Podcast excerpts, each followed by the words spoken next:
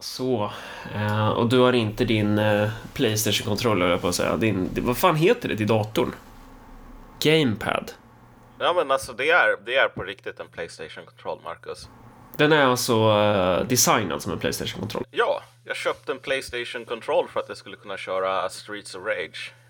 Vad var det man kö- var det inte, vad heter han? Det är någon Crash Bandicoot. Är det, nej, vad fan heter han? Den där orangea. Ah, vad heter han? Det är någon ro- orange räv typ. Jo, det är Crash Bandicoot. Är det Crash? Ja. Jag blandar ihop det med Banjo-Kazooie kanske. Ja, precis. Jo, det är ju, det är ju en annan grej. Fattar du hur bra nittiotalet var? Man gick hem till till den som hade PlayStation och spelade Crash, och sen gick man vidare till den som hade Nintendo och spelade det här mysiga liksom Super Mario på Nintendo sextiofyra. Ja, eller så körde man GoldenEye i multiplayer. Ja, jag, jag har aldrig klarat F P S. Jag, jag, mår, jag mår så illa av det. Jag var alltid sur när, när idioterna skulle spela GoldenEye. Det är så här, det, det finns ju ingen grafik i det heller. Det är bara, det är bara mörkt och man, man mår dåligt. Alltså det här är ju, det här är ju den här sortens information som när den läcker ut till det svenska folket så kommer de att få se Marcus sanna ansikte. Han hatade att spela GoldenEye på nittiotalet med sina polare. Jag, jag gillar mer så här färgglada spel som, som man blir lite glad. Eh, folk, folk kanske har tänkt på att, att vi inte har släppt ett av. Nej, det är ingen som har märkt det. Det är ingen som Nej. Har, eh, jag har ju gått runt under väldigt lång tid och varit skitsur på diverse podcasts som fan aldrig producerar någonting, och producerar något så lägger de det bakom Patreon-vägg och sådär och håller på och, och saboterar för, för, för proletariatet. Eh. Och, och ingen kan skylla på oss för att vi inte producerar, för det är, det, vi, vi släpper varje söndag, det är bara så det är. Eh, men hur som helst, vi, det här avsnittet är, är, är ju tänkt att, att vara någon form av, vad var det du sa? Att skjuta med hagelbussa in i megamakrotrender. Ja, men precis. Nej, men det, det, det var ett tag sedan, det var söndag sist, som, som alla känner till. Eh, och det är ju mycket som har hänt i världen. Eh, nu när valet är över och du kan, du vet, jobba en normal femtio timmars vecka mm. istället för en, liksom, slita som en häst. Mm. Kan du bara slappna av, chilla, gör, göra nästan ingenting. Nej. eh, så då, då tänkte vi att vi, vi, vi återgår till poddandet och ett bra start att börja, liksom, ett bra plats att börja ska jag ju snarare säga, um, är ju egentligen det, det minst specifika. Det här är också, det här är så, det är så bäddat för att jag kommer få sån svettig ångest av det här samtalsämnet, för att det kan bli så jävla spretigt, men det får bli lite som det blir. Eh, ja. det, det var ju någon som kommenterade det att så här, ni är ju ett gäng doomers som har suttit år ut år in och tjatat om världens undergång, och nu går ju världen typ under, och så, och så släpper ni inget avsnitt. Ja, ja men exakt. Jo, och, och bara, precis. Varför då? Ja, för att typ jag håller på med så här, lokalvalen i Örebro. Exakt, och det är ju, Närke är ju det enda enda viktiga stället liksom. Mm. Så det är ju därför som man måste se till så att, så att det klarar sig. Men, men ja, alltså det är ju en helt korrekt kritik. Alltså saker och ting håller verkligen på att gå åt helvete.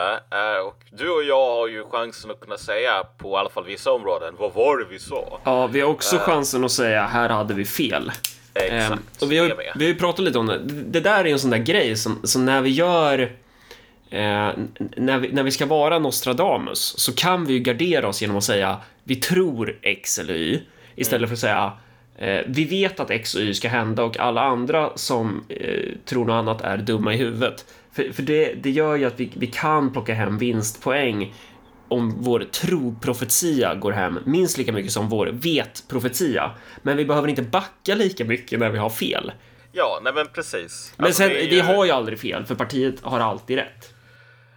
Exakt, du får, du får klippa in den här östtyska låten. Partiet har alltid rätt. Uh, här, um, så att folk blir påminna om det. Die Partei, die Partei, die hat immer recht und genossen, es bleiben dabei. Denn wer kämpft für das Recht, der hat immer recht gegen Lüge und Ausbeuterei. Wer das Leben beleidigt, ist dumm oder schlecht, wer die Menschheit verteidigt, hat immer recht. So aus Leninischem Geist wächst von Stalin gespeist die Partei, die Partei, die Partei. Nej, men för, för att göra en lång historia kort, så i det här avsnittet så ska vi tala om en del såna här makrotrender som du sa. Um, från inflation till kriget i Ukraina, till liksom spänningarna över Taiwan, till bara som olika kriser i U S A, och försöka bara ställa frågan, okej, okay, men vad kommer det här innebära rent konkret för oss i väst, och specifikt då för oss i Sverige, för liksom svensk popul- politik och för svensk populism egentligen. Mm. Spoiler alert, vi tror väl att det kommer att bli eh, det våras för populismen, för att saker och ting går åt helvete. Um. Och, och, och om man ska så här bara dotta upp de här övergripande trenderna som vi ser just nu, så är det väl ett... Och det har vi tjatat om ett tag, liksom det gamla imperiet, alltså det amerikanska imperiets fall.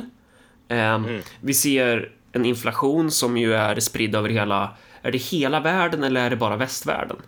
Det är typ hela världen, men alltså det är värst i väst och det är riktigt hela i Europa. Och den är ju direkt relaterad till liksom energi i, i största allmänhet. Och i, där kan man väl prata om det här begreppet scarcity industrialism, att vi går från...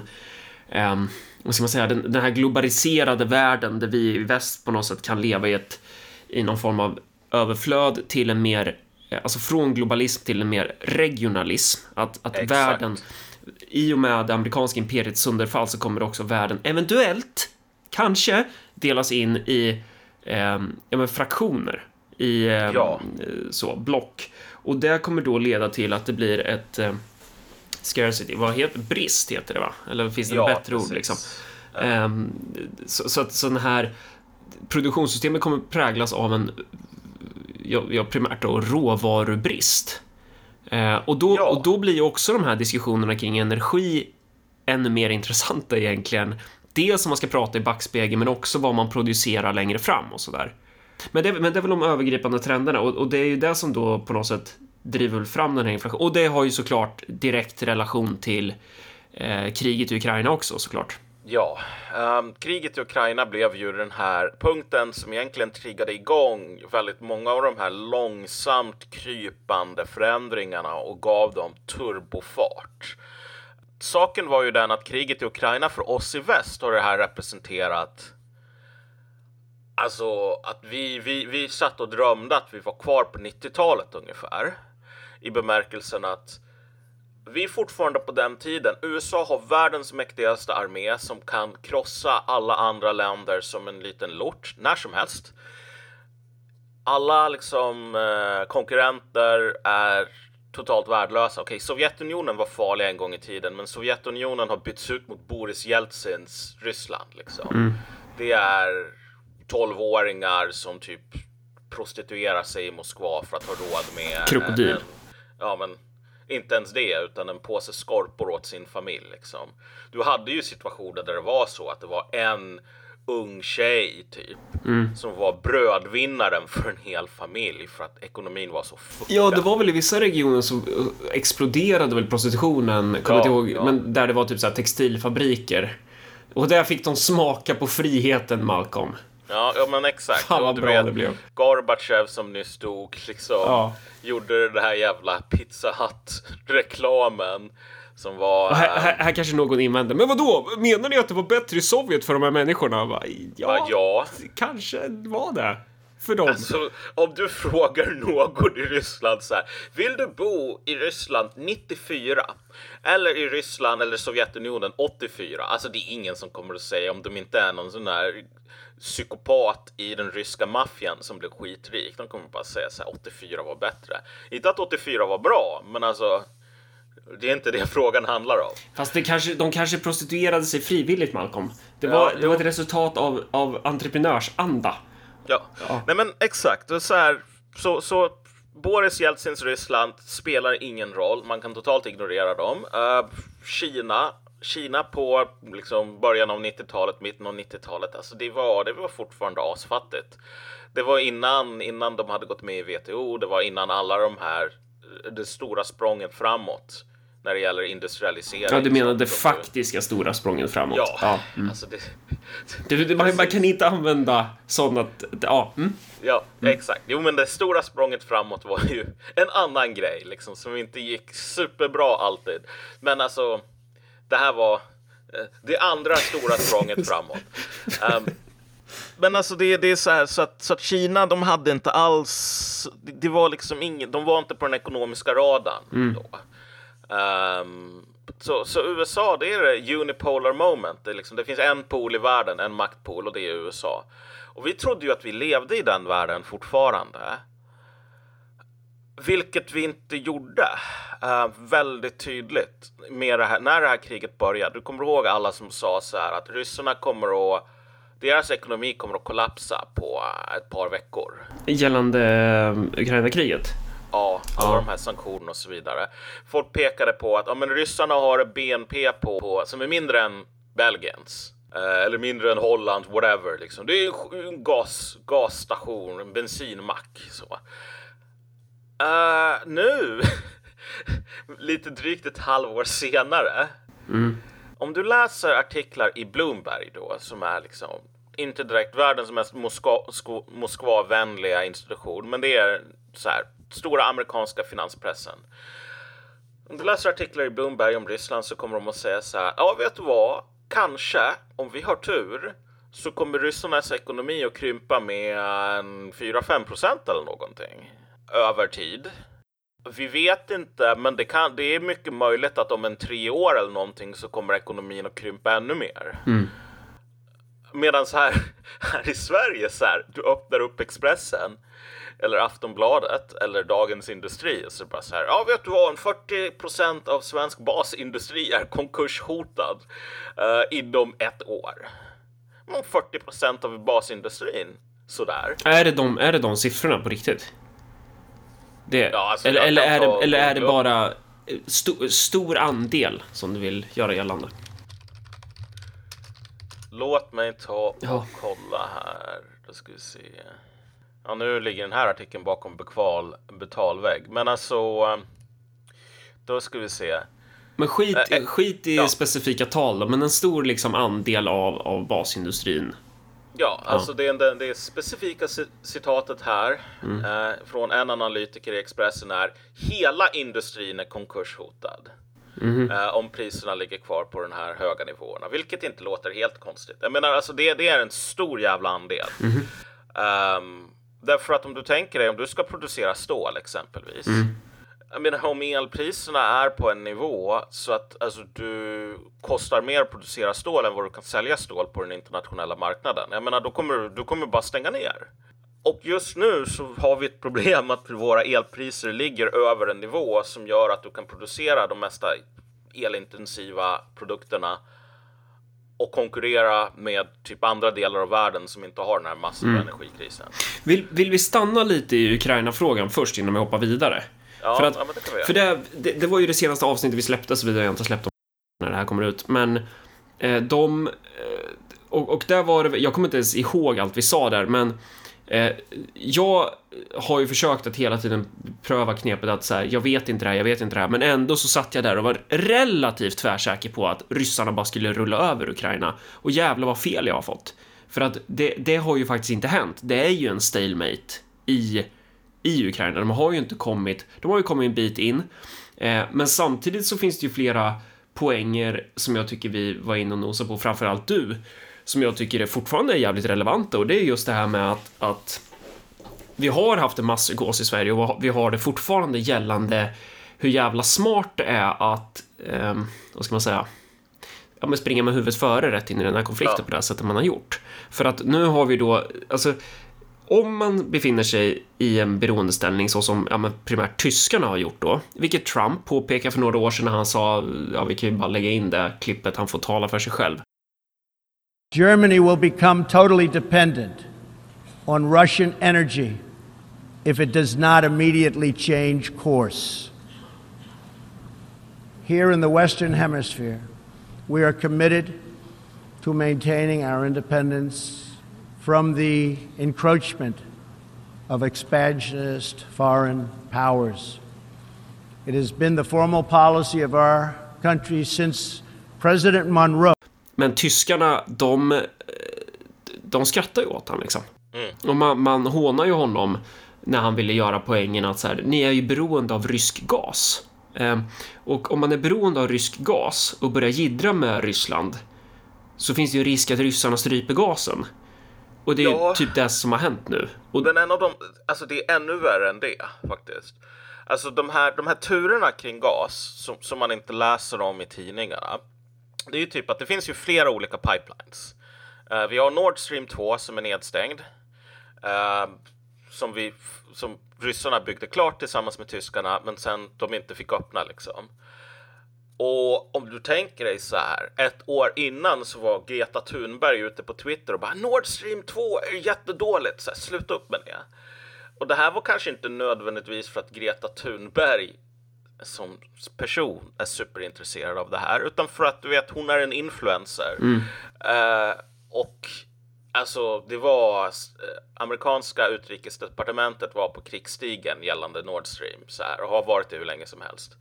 Men du har i alla fall i de som har tagits i bruk flera olika pipelines. Med de flesta av de här så har alltså gastillförseln strypts på grund av antingen på grund av att du har så här Ukraina eller Polen som bara, vi ska inte ha massor med blodsgas här liksom, stänger ner ledningen. Eller så har du Polen eller Bulgarien som bara säger att ja, vi vill fortfarande ha gas, men vi tänker inte betala för den i rubler.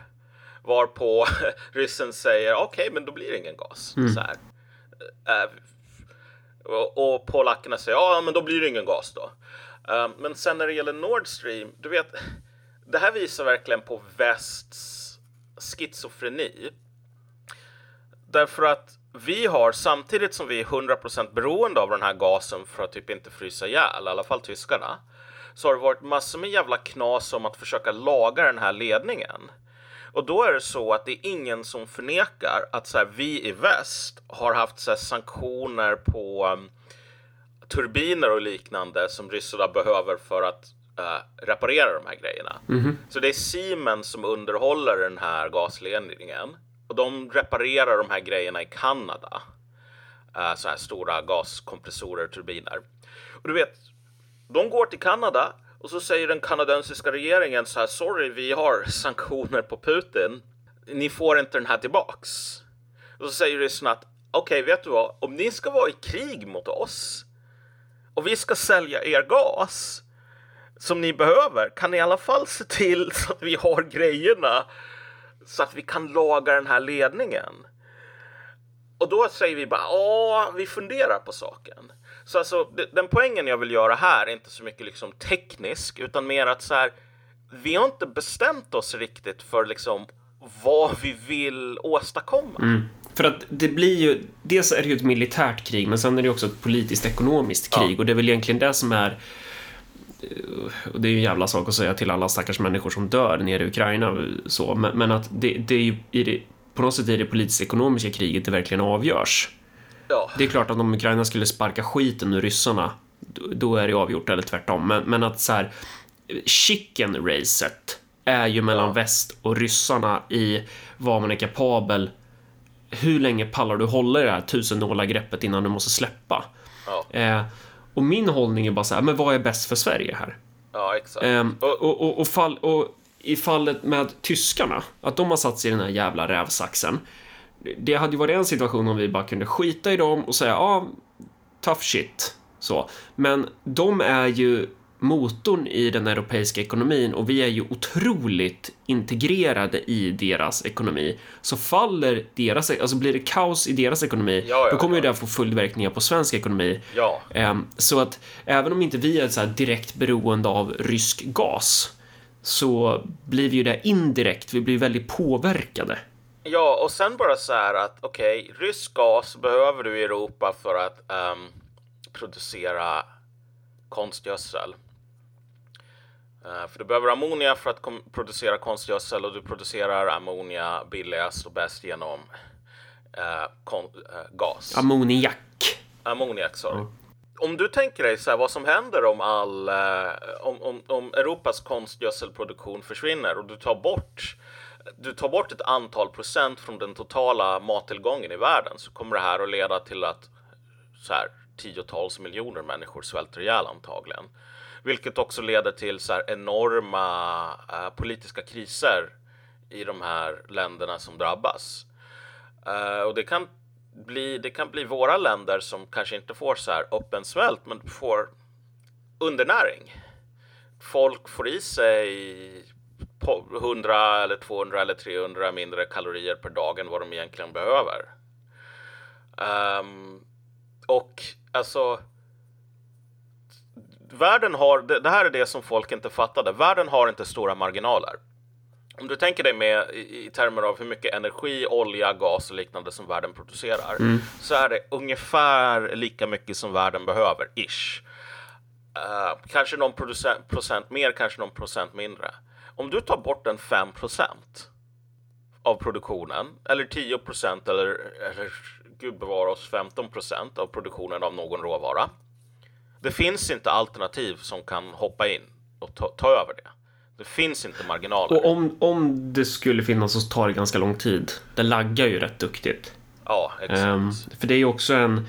Det är ju inte hur lätt som helst att ersätta liksom en gasledning med typ båtar över Atlanten. Så. Nej, nej, exakt. Och, och återigen, i alla sådana här extra steg, om du tänker dig, jag har inte extra gasledningar som mm. kan um, frakta gas till oss om ryssarna stänger ner sina. Vi har inte extra naturgas som du kan liksom... Som, den sortens infrastruktur som behöver för att göra de här gasen flytande och, och eh, till gas igen liksom, som du behöver om du ska transportera över, över hav. Vi har inte nog med båtar som har den kapaciteten. Vi har inte nog med skeppsvarv som kan producera nya båtar.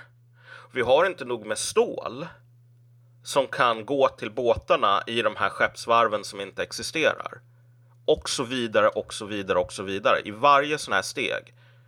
Från gas till båt, till varv, till stål. Man kan väl vända på det, att vi har ju tidigare haft, vi pratade väl lite om det här under corona också, att coronakriserna visade ju någonstans hur skört det globaliserade systemet är. Det här med, exakt. Är det lean det kallas, att du har, du har typ ingen lagerhållning utan allt är hela tiden på minuten, så att eh, är det lean eller vad är det det heter? Skitsamma. Ja, men, ja, men precis. Ja, det är det. Den principen om att så här, eh, ja, men du, beställer, du beställer från billigast möjliga typ leverantör i världen, och det, det finns någon form av förutsägbarhet att den där produkten dyker upp. Du kan alltid så här bara gå in på eBay, typ Amazon, och bara beställa hem något. Men sen när de här liksom globaliserade kedjorna bara bryter samman, det blir som att det blir ju nedåtgående spiral någonstans, och då blir det kaskadmisslyckanden neråt. Och sen så då, då alla varit beroende av varandra. Om alla varit beroende av varandra och man börjar så här sanktionera halva världen, eller inte halva världen, men att det blir liksom olika block som börjar sanktionera varandra, och då, för, då försvinner ju en naturlig del av den här produktionskedjan. Exakt. Och, och då, då är det ju kaos. Och det hade varit ett helt annat läge om det hade varit så här bara, nej men det är inga problem, vi har inhemsk gas i Europa, vi har, vi har tänkt ungefär som finnarna typ. Nu kanske de också importerar en del grejer från ryssarna, men Um, jag tänkte ungefär som den stereotypiska finnen tänker, så i min lilla värld, att nej men vi ska nog vara ganska oberoende. Ja. Vi ska kunna, vi ska ha en krismedvetenhet, vi ska kunna klara av att stå på egna ben. Eh, då hade jag bara sagt, ja men kör hårt, rulla över ryssjävlarna, ta tillbaka Narva imorgon eller igår helst. Men det är ju eh, vi har ju inte de förutsättningarna, och det är det som gör att vi hamnar i en jävligt jobbig situation. Um, så. Ja, och, och det är också så här att om du tänker dig den här konfliktens liksom sanna um, vad, vad Ukraina-kriget egentligen handlar om. Alltså nu, nu har vi alla de här narrativen om du vet hjältemod och heroism och ditten och datten liksom, den, den finaste demokratin någonsin har vi i Ukraina. Det var ju ingen som trodde på det. Det var ingen som trodde att Zelensky var en hjälte exempelvis tjugonitton eller något sånt där. Alltså det kan man gå och bara kolla artiklarna. Att så här, Ukraina, superkorrupt, superfattigt. Dör lika många journalister där som i Mexiko ungefär. Eh, som blir mördade för att de är journalister. Men, men här är grejen. Vi, liksom, Europa, världen, vi har the great game på något plan. Vi har olika makter som mäts mot varandra, och så liksom har de länder som så här, pjäser i, no, i, i risk. Mm. Och här var tanken att om det här var, fortfarande var nittioett, då skulle man kunna flytta upp NATO liksom ända till Ukraina. Och ryssarna skulle inte kunna göra någonting. Om du tänker dig så här Kubakrisen där ryssarna placerar kärnvapen eller tänker göra det på Kuba. Du vet om Guatemala hade sagt så här, nu måste, det här kan ni inte göra. Vi vill inte ha ryska kärnvapen så nära oss. Alltså, ryssarna skulle bara säga, vem fan bryr sig med Guatemala? Alltså, era åsikter spelar ingen roll. Det är så man ser till väldigt svaga länder.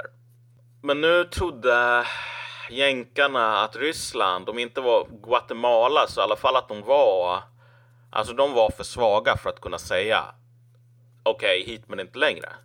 Och så var de inte det. Uh, och jag menar, alltså mina, mina, mina förutspåelser om det här kriget, folk trodde ju att jag var en världens pessimist, men alltså det har gått så mycket sämre för oss, om vi tänker oss här i Sverige, Europa, än, än vad man trodde från början. Min, jag trodde ju från början, precis som ganska många i Pentagon och typ amerikanska statsdepartementet och i Tyskland, att det stora problemet som Ukraina hade var, okej, okay, de har en stor armé, men kommer den att slåss? Speciellt efter det exemplet som vi fick från, um, från Afghanistan. Där Afghanistan, deras armé har massor med stridsvagnar medan talibanerna har Toyota pickups. Men det spelar ingen roll om folk inte vill slåss, om, om bygget är för korrupt. Ja, om de, sitter, om de cyklar runt och röker här, rök heroin istället. Och bara, ja. Ja.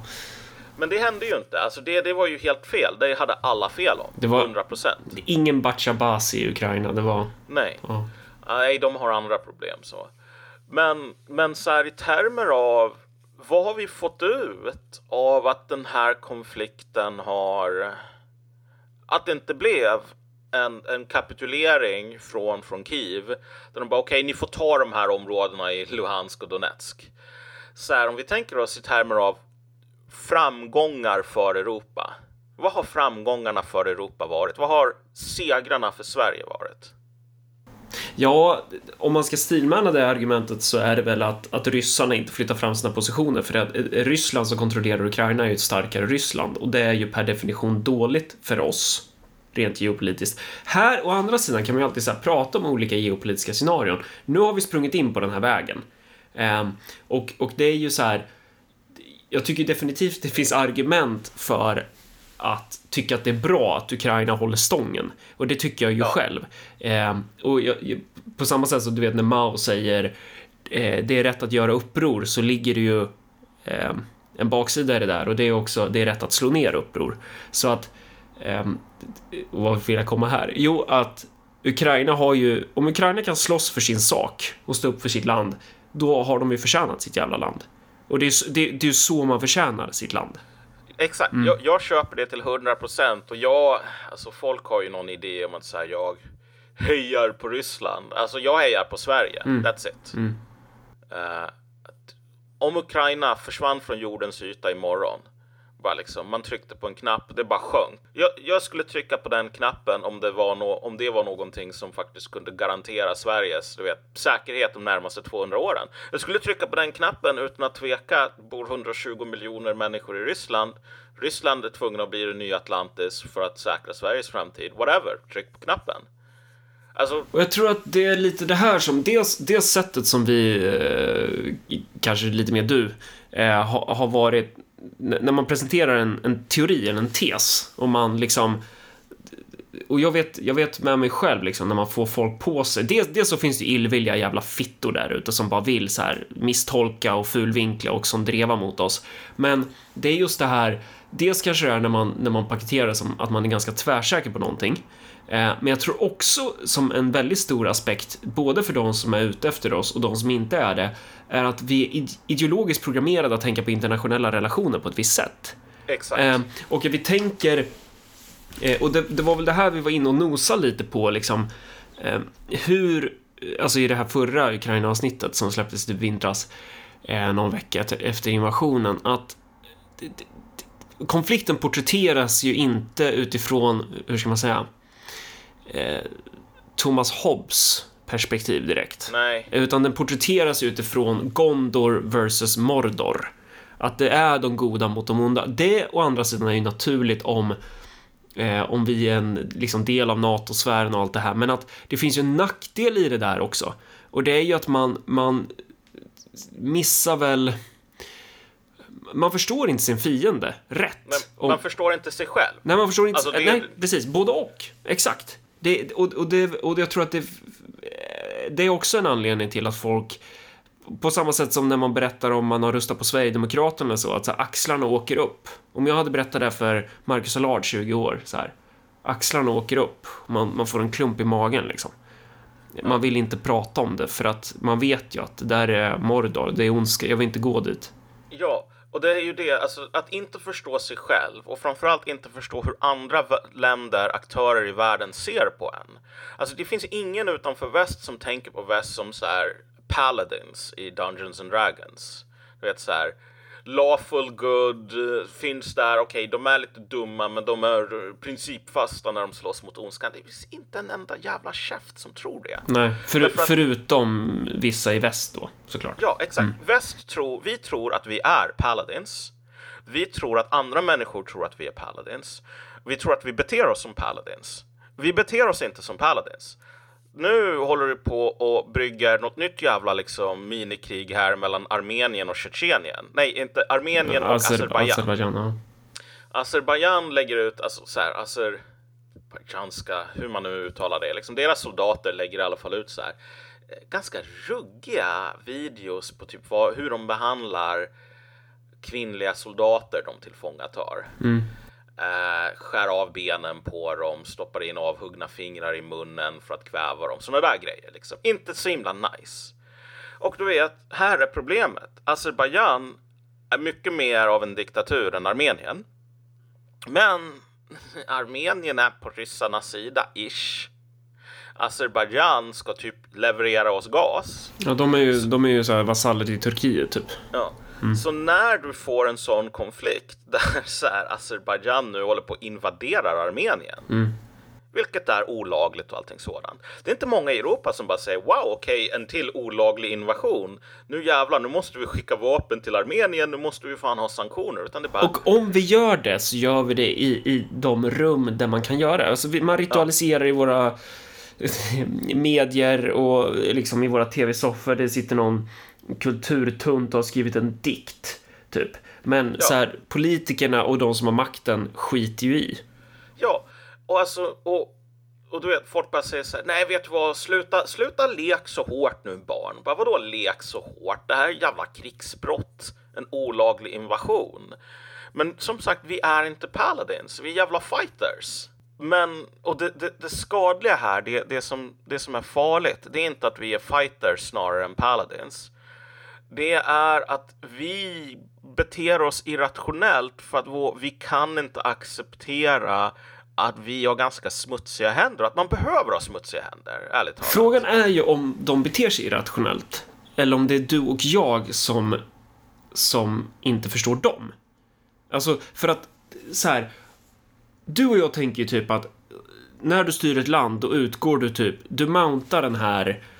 Eh, Du kliver in i liksom cockpit på landet och sen så identifierar du dig. Din, när du, när du eh, vad ska man ta för liknelse? Eller så, det finns ju någon sån här, eh, den här hjärnan i Turtles typ. Just det, ja. Krang. Ja, när, är det en hon eller en han? Det är väl en han, tror jag. Jag trodde alltid att det var en hon när jag var liten för att den var typ dubbad som... Okej, okay, men vi säger en han då. Eh, den hjärnan i alla fall, när den tänker så här, nu ska jag... För den hjärnan sitter ju fast i magen på en stor robot. Ja. Och sen så när hjärnan så här tänker eh, att nu ska jag slå med min högra arm, då gör man det. Och du och jag tänker väl lite som att det är ungefär så där det fungerar när man styr ett land. Att vi, vi, har, vi är väl mer åt det hållet att vi tänker så här, när vi, när vi tänker att vi ska slå, alltså vi, vi blir ett med landet någonstans. Och det är väl det som är grejen med den här elitklassen i västvärlden under den här globaliserade eran, att de tänker ja. inte så. De är inte ett med landet. De har inget. De, de, de flesta av dem, de så här, de identifieras inte ens med nationen eller med dess folk. De tänker ju som vi var inne på tidigare att man har mycket mycket mer gemensamt med någon, med någon klassfrände i London eller Paris. Det är mycket närmare där än vad det är femton mil bort från Stockholm.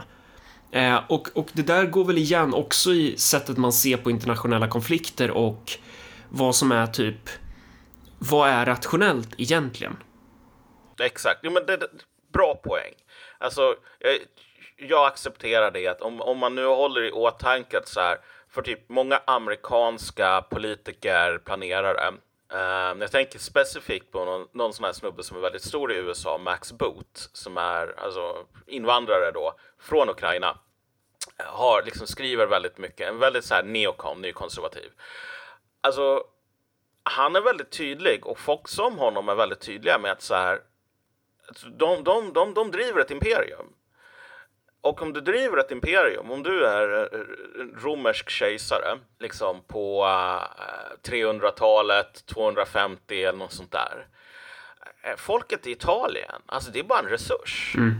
Alltså okej okay att du har massor med romare som bor i liksom, södra italienska halvön, centrala italienska halvön. Och att det var de som skapade romarriket för en tvåhundrafemtio år sedan, trehundra år sedan. Men alltså idag, det är bara en, en annan sorts unit som du skickar på brädet för att liksom vinna ny terräng eller någonting. Så romarriket slutar att bli ett rike som typ har någonting att göra med romar. Om du kan ta in massor med barbarer som gör jobbet. Eh, byta ut italienarna i armén mot så här goter eller någonting. Då kommer du att göra det om du tjänar mer pengar på det. Och då glider man ju in lite på att så här, imperium är ju alltid en viss specifik klassmakt. Alltså, ett in, du kan ju inte ställa upp typ mongolimperiet bredvid eh, dagens amerikanska imperium eller typ eh, åttiotalets amerikanska imperium och bara likställa dem imperium som imperium, utan de är ju, de är ju specifikt olika. eh, och, och, och det har väl att göra med alltså, vad, vad är det dominerande produktionssystemet som, som sitter ihop med det här imperiet. eh, och nu, nu, nu spånar jag fritt här, men det jag tänker när det gäller amerikanska imperiet så är det är väl tätt intimt med finanskapitalismen. Exakt. Alltså exakt. He- hela skiten har ju drivits på av någon form av av låne skuld och lånehets eh, där där ton alltså tyngdpunkten inom den härskande kapitalistklassen. Eh, sen kan man ju diskutera så här, men vad vad ligger den egentliga makten egentligen? Det är väl kanske det, det är ju en process i sig så kanske, men men om, om vi ska verkligen sätta var är det tyngst? Var har vi mest makt i dagens globala system? Så är det väl finanskapitalism på något ja. sätt. Eh, kontra då den här klassiska, vad ska man säga, amerikansk kapitalism i slutet på artonhundratalet. Typ Yankees, ja. typ eh, runt Chicago, New England-kusten där man börjar liksom den tidiga industrialiseringen och där. Där har du ju mer klassiska industrialister eh, och en annan form av liksom av, av karaktär på kapitalismen, vilket då kommer påverka.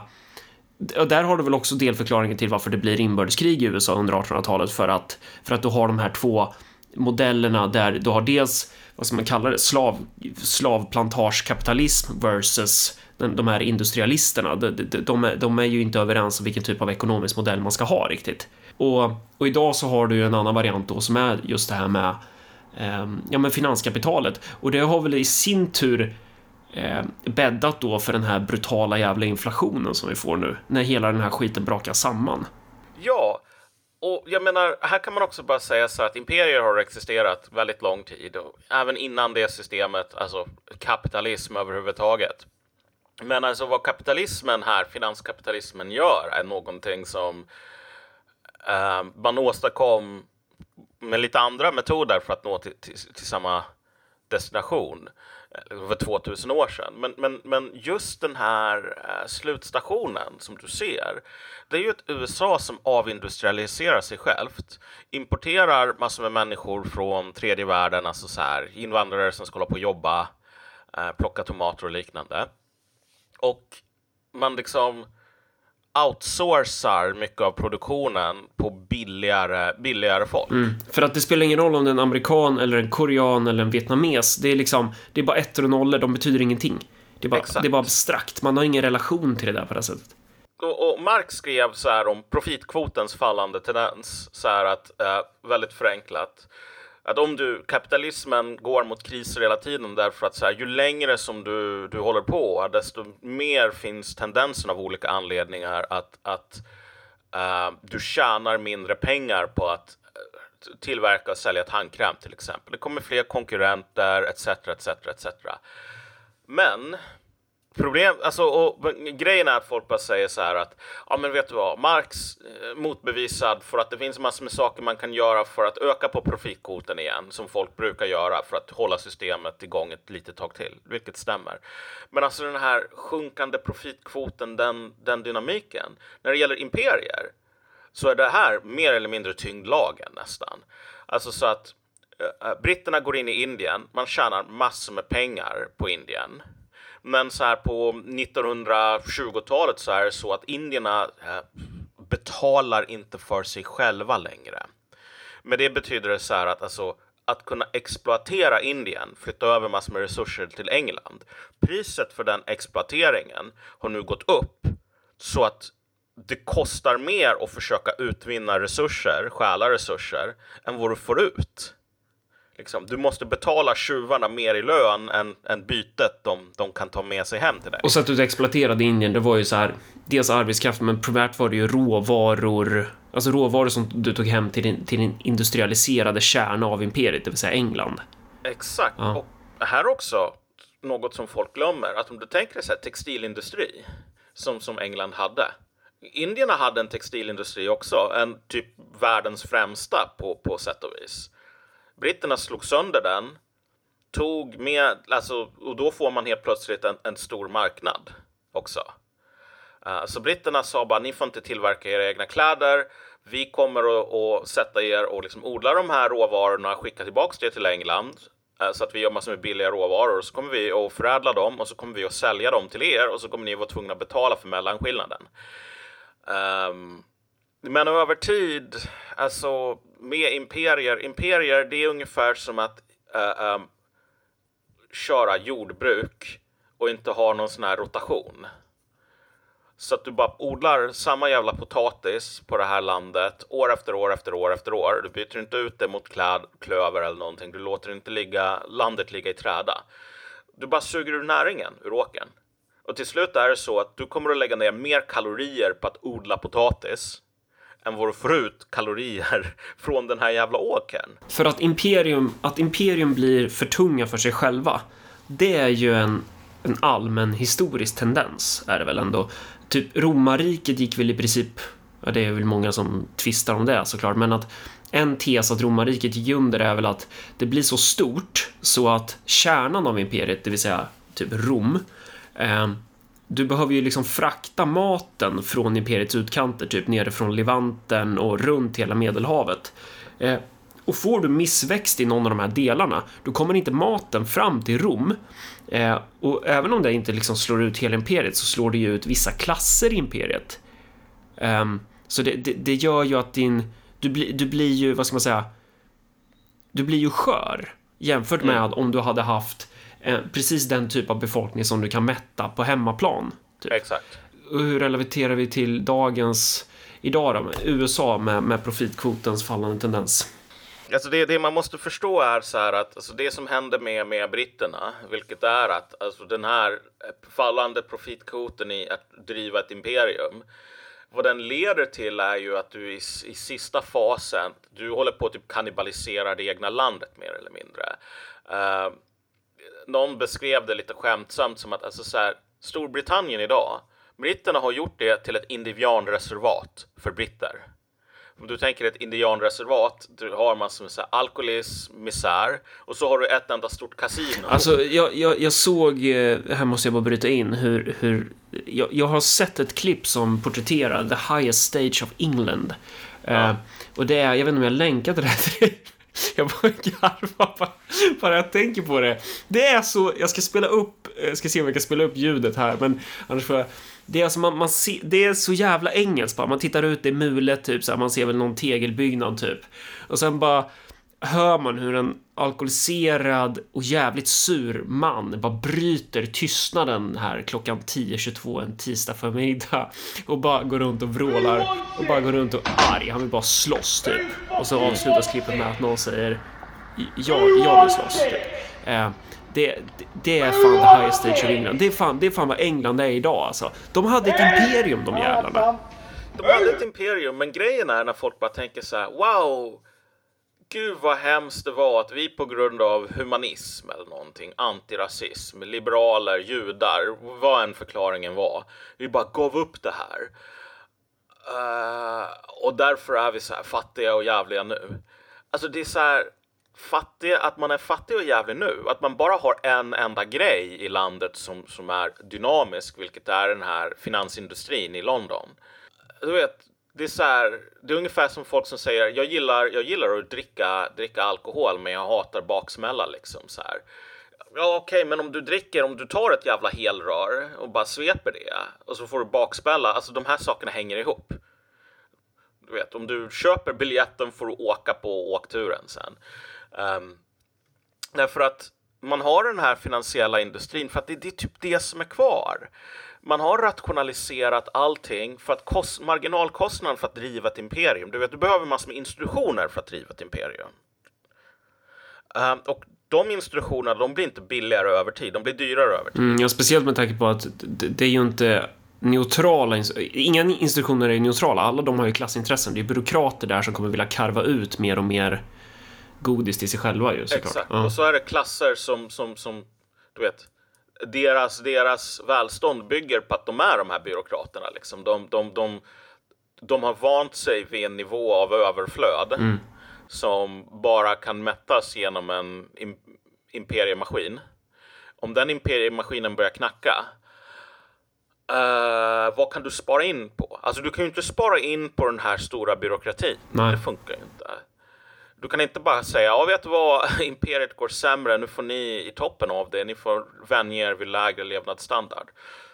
Men om du byter ut alla brittiska arbetare mot så här polacker som är billigare, ja men då har du skärt ner på kostnaderna liksom, på det hållet, på ett, på ett ställe som du faktiskt, du vet, det är politiskt acceptabelt att göra det på. Mm. Så alltså man ser, nu... nu tyvärr är det massor med såna här högerkonton, liksom jänkare som följer mig. Och alltså, man ser hur de bara drömmer om dagen. Det bara, fan om vi kunde ha massor med imperier och bara trycka dit alla dessa jävla niggers i Afrika.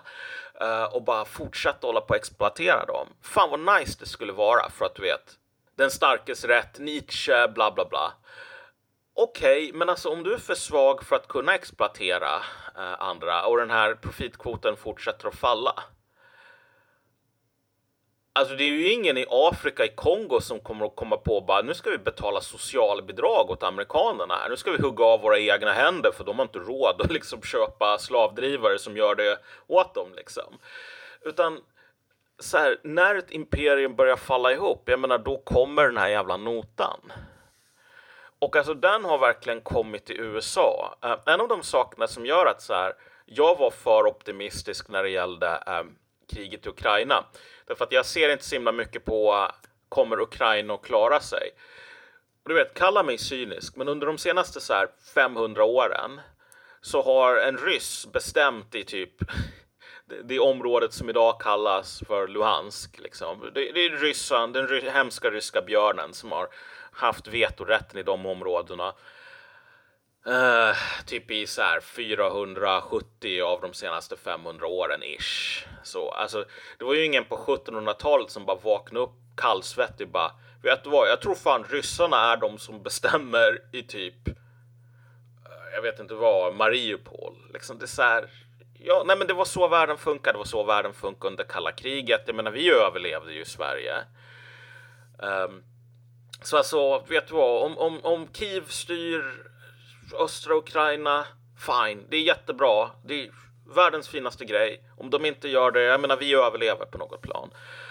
Men men alltså i termer av hur det har gått för oss i väst, så är det så att vi har fått det här, det något ännu värre än det som Napoleon kallar för alltså det, det spanska magsåret. Vi har fått det ukrainska magsåret i väst. Alltså det här såret som inte kan sluta blöda blöda oss på resurser. Därför att Kiev utan stöd från väst kommer inte att klara sig mer än sjuttiotvå timmar ish. Okej, okay, jag tror att det är så. Men anledningen till att jag tror att det är så, mm. det är så här att Ukraina, de, det är inte bara så att de inte har en inhemsk vapenproduktion nu, och typ alla sådana här vapen, nästan all utrustning som de hade i början av kriget verkar ha förstörts eller slitits ut. Därför att nu om du kollar på så här klipp, det är västerländsk utrustning i princip. Eller grejer man rånar från museum. Mm. Men, men, men vadå, det, där de hade innan var väl bara skräp ryska vapen, eller då? Det var, det var väl inte så mycket skräp. De hade en del ryska vapen från sjuttio- och åttiotalet liksom, som är helt okej. Okay. Mesta militärutrustningen är från sjuttio- och åttiotalet i U S A också. Liksom. Mm. Mm. Um, men, men så här... De, de hade, de hade så här massor med rysk utrustning. En del av det var skräp på grund av dåligt underhåll. En del av det var skräp för... Kanske det var skräp från början liksom. Uh, men mycket av det, det verkar inte finnas kvar. Utan nu är det massor med så här... Nu, nu har du den här loppismarknaden av massor med olika system som man får donerat från väst. Och som sagt, alltså, de har inte fabriker. De kan inte bara säga, nu ska vi tillverka en, en hundra nya haubitsar här av, av egen modell. Alltså... Det, finns, det fanns vapenfabriker i Ukraina, men de, de verkar ha slagits ut. Liksom, de, de är beroende utifrån när det gäller vapen helt enkelt. Det är illa nog. Men de är beroende utifrån eh, när det gäller pengar nog att kunna köpa mat. Pengar nog att betala elräkningen så att säga. Alltså alla de här nya paketen som kommer. Det, liksom varje vecka så kommer den amerikanska kongressen och bara säger. Här kommer en miljard dollar, tio miljoner kronor mer till Ukraina. Ett nytt paket med stöd till Ukraina. Så här. Grejen är. Det är så här. Ja, den här veckan är det sexhundra miljoner dollar. Nästa vecka är det två miljarder. Nästa vecka är det en och en halv miljard och så vidare. Det bara fortsätter och fortsätter och fortsätter. Det är liksom hur många miljarder som helst. Dollar som har gått till Ukraina. Det här går inte till att köpa sprillans nya pansarvagnar. Allt, allt. Det är en minoritet av pengarna som går till pansarvagnar överhuvudtaget. En majoritet vid det här laget går till att betala löner, pensioner, att man kan importera grejer som mat, sådana där saker. Därför att den ukrainska ekonomin, alltså där talar vi inte kollaps, där talar vi liksom som i Dragon. Jo, men det är klart, liksom, det är ju för fan två. Ja, jo, det är det, konstigt vore det, vore det ju annars. Ja, eh, alltså det, det är så här, B N P har gått ner med så här fyrtiofem procent jo, det är eller rätt naturligt. Men vad tänkte jag, jag har ju inte full koll på liksom hur, hur stor del av biståndet i Ukraina som går till krig och så, inte sådär. Men jag tänkte på en annan grej. Ehm, med risk för att jag hijackar. Du kanske var på väg mot någon poäng. Ja, alltså den, den, den enda poängen här, eller liksom den, den, den viktiga poängen här är ju bara så här att utan det här stödet så är de fakt. Alltså det är vi som, vi är respiratorn som den här patienten är på. Och alltså kolla på elräkningen hos oss för den här respiratorn. Mm. Vänta, jag ska... Det är inte lite pengar. Uh, nej men verkligen uh, och det är ju, men det är ju det som är den här diskussionen som har varit hela tiden. Är det, vad är alternativet? Ska vi Ska vi lämna Ukraina åt sitt öde? uh, Och grejen är att det där är en, jag tycker det där är en svårare fråga än vad man kanske tror vid första anblick. För att om det i ett inledande skede är så här att uh, ja men elräkningen kommer gå upp några tusen kronor, okej, okay, det, det kanske vi klarar liksom. Men om, om konsekvensen blir att elräkningen går upp så pass mycket tillsammans med räntor, tillsammans med inflation på fan och hans moster, eh, så att det tvingar folk från hus och hem, eh, då blir det ju revolutionära situationer i Europa, tror ja. jag. Och det är också så här, vad, vad är målet? Alltså det, det här är det stora problemet i väst, att vi, man är kvar i Afghanistan i tjugo år för man vet inte varför man är där från första början. Nej, och, och, och, där, och där, där har vi pratat om också så här, vilka tjänade på kriget i Afghanistan? Det var ju en viss typ av företag som tjänade ja. jävligt stora pengar på kriget i Afghanistan. ehm, Och vilka betalade? Ja, dels var det ju folket i Afghanistan naturligtvis, ehm, och, och liksom soldaterna som åkte dit och dog typ. Uh, och amerikan- det var inte som att amerikanska befolkningen blev så värst mycket rikare på, på det här kriget. Nej, nej, nej, nej. Det där kriget hade sönder den amerikanska militära apparaten um, riktigt, riktigt hårt. Alltså... Uh, Men va, va, var det kriget som hade det, eller var det de parasitära elementen inom den amerikanska administrationen som fuckade upp deras apparat? Ja, det var väl... Alltså, Kanske framförallt samma... de parasitära elementen, just på grund av att alltså, så här, krig, om du ska ha det, även om det är lågintensivt i tjugo år, alltså du behöver, det kommer massor med underhållskostnader på din, din apparat här. Det var ingen som betalade dem, för alla pengar som skulle kunna gå till underhållskostnader går någon annanstans. Um, den amerikanska militärbudgeten växer varje år som går, och den är uppe till åttahundrasjuttio miljarder dollar, någonting sådant, vilket är o- oavsett om det är specifik kostnad, så väldigt mycket ja. pengar. Ja, mm. precis. Nej, men det är över åttahundra miljarder dollar nu um, per år. Mm.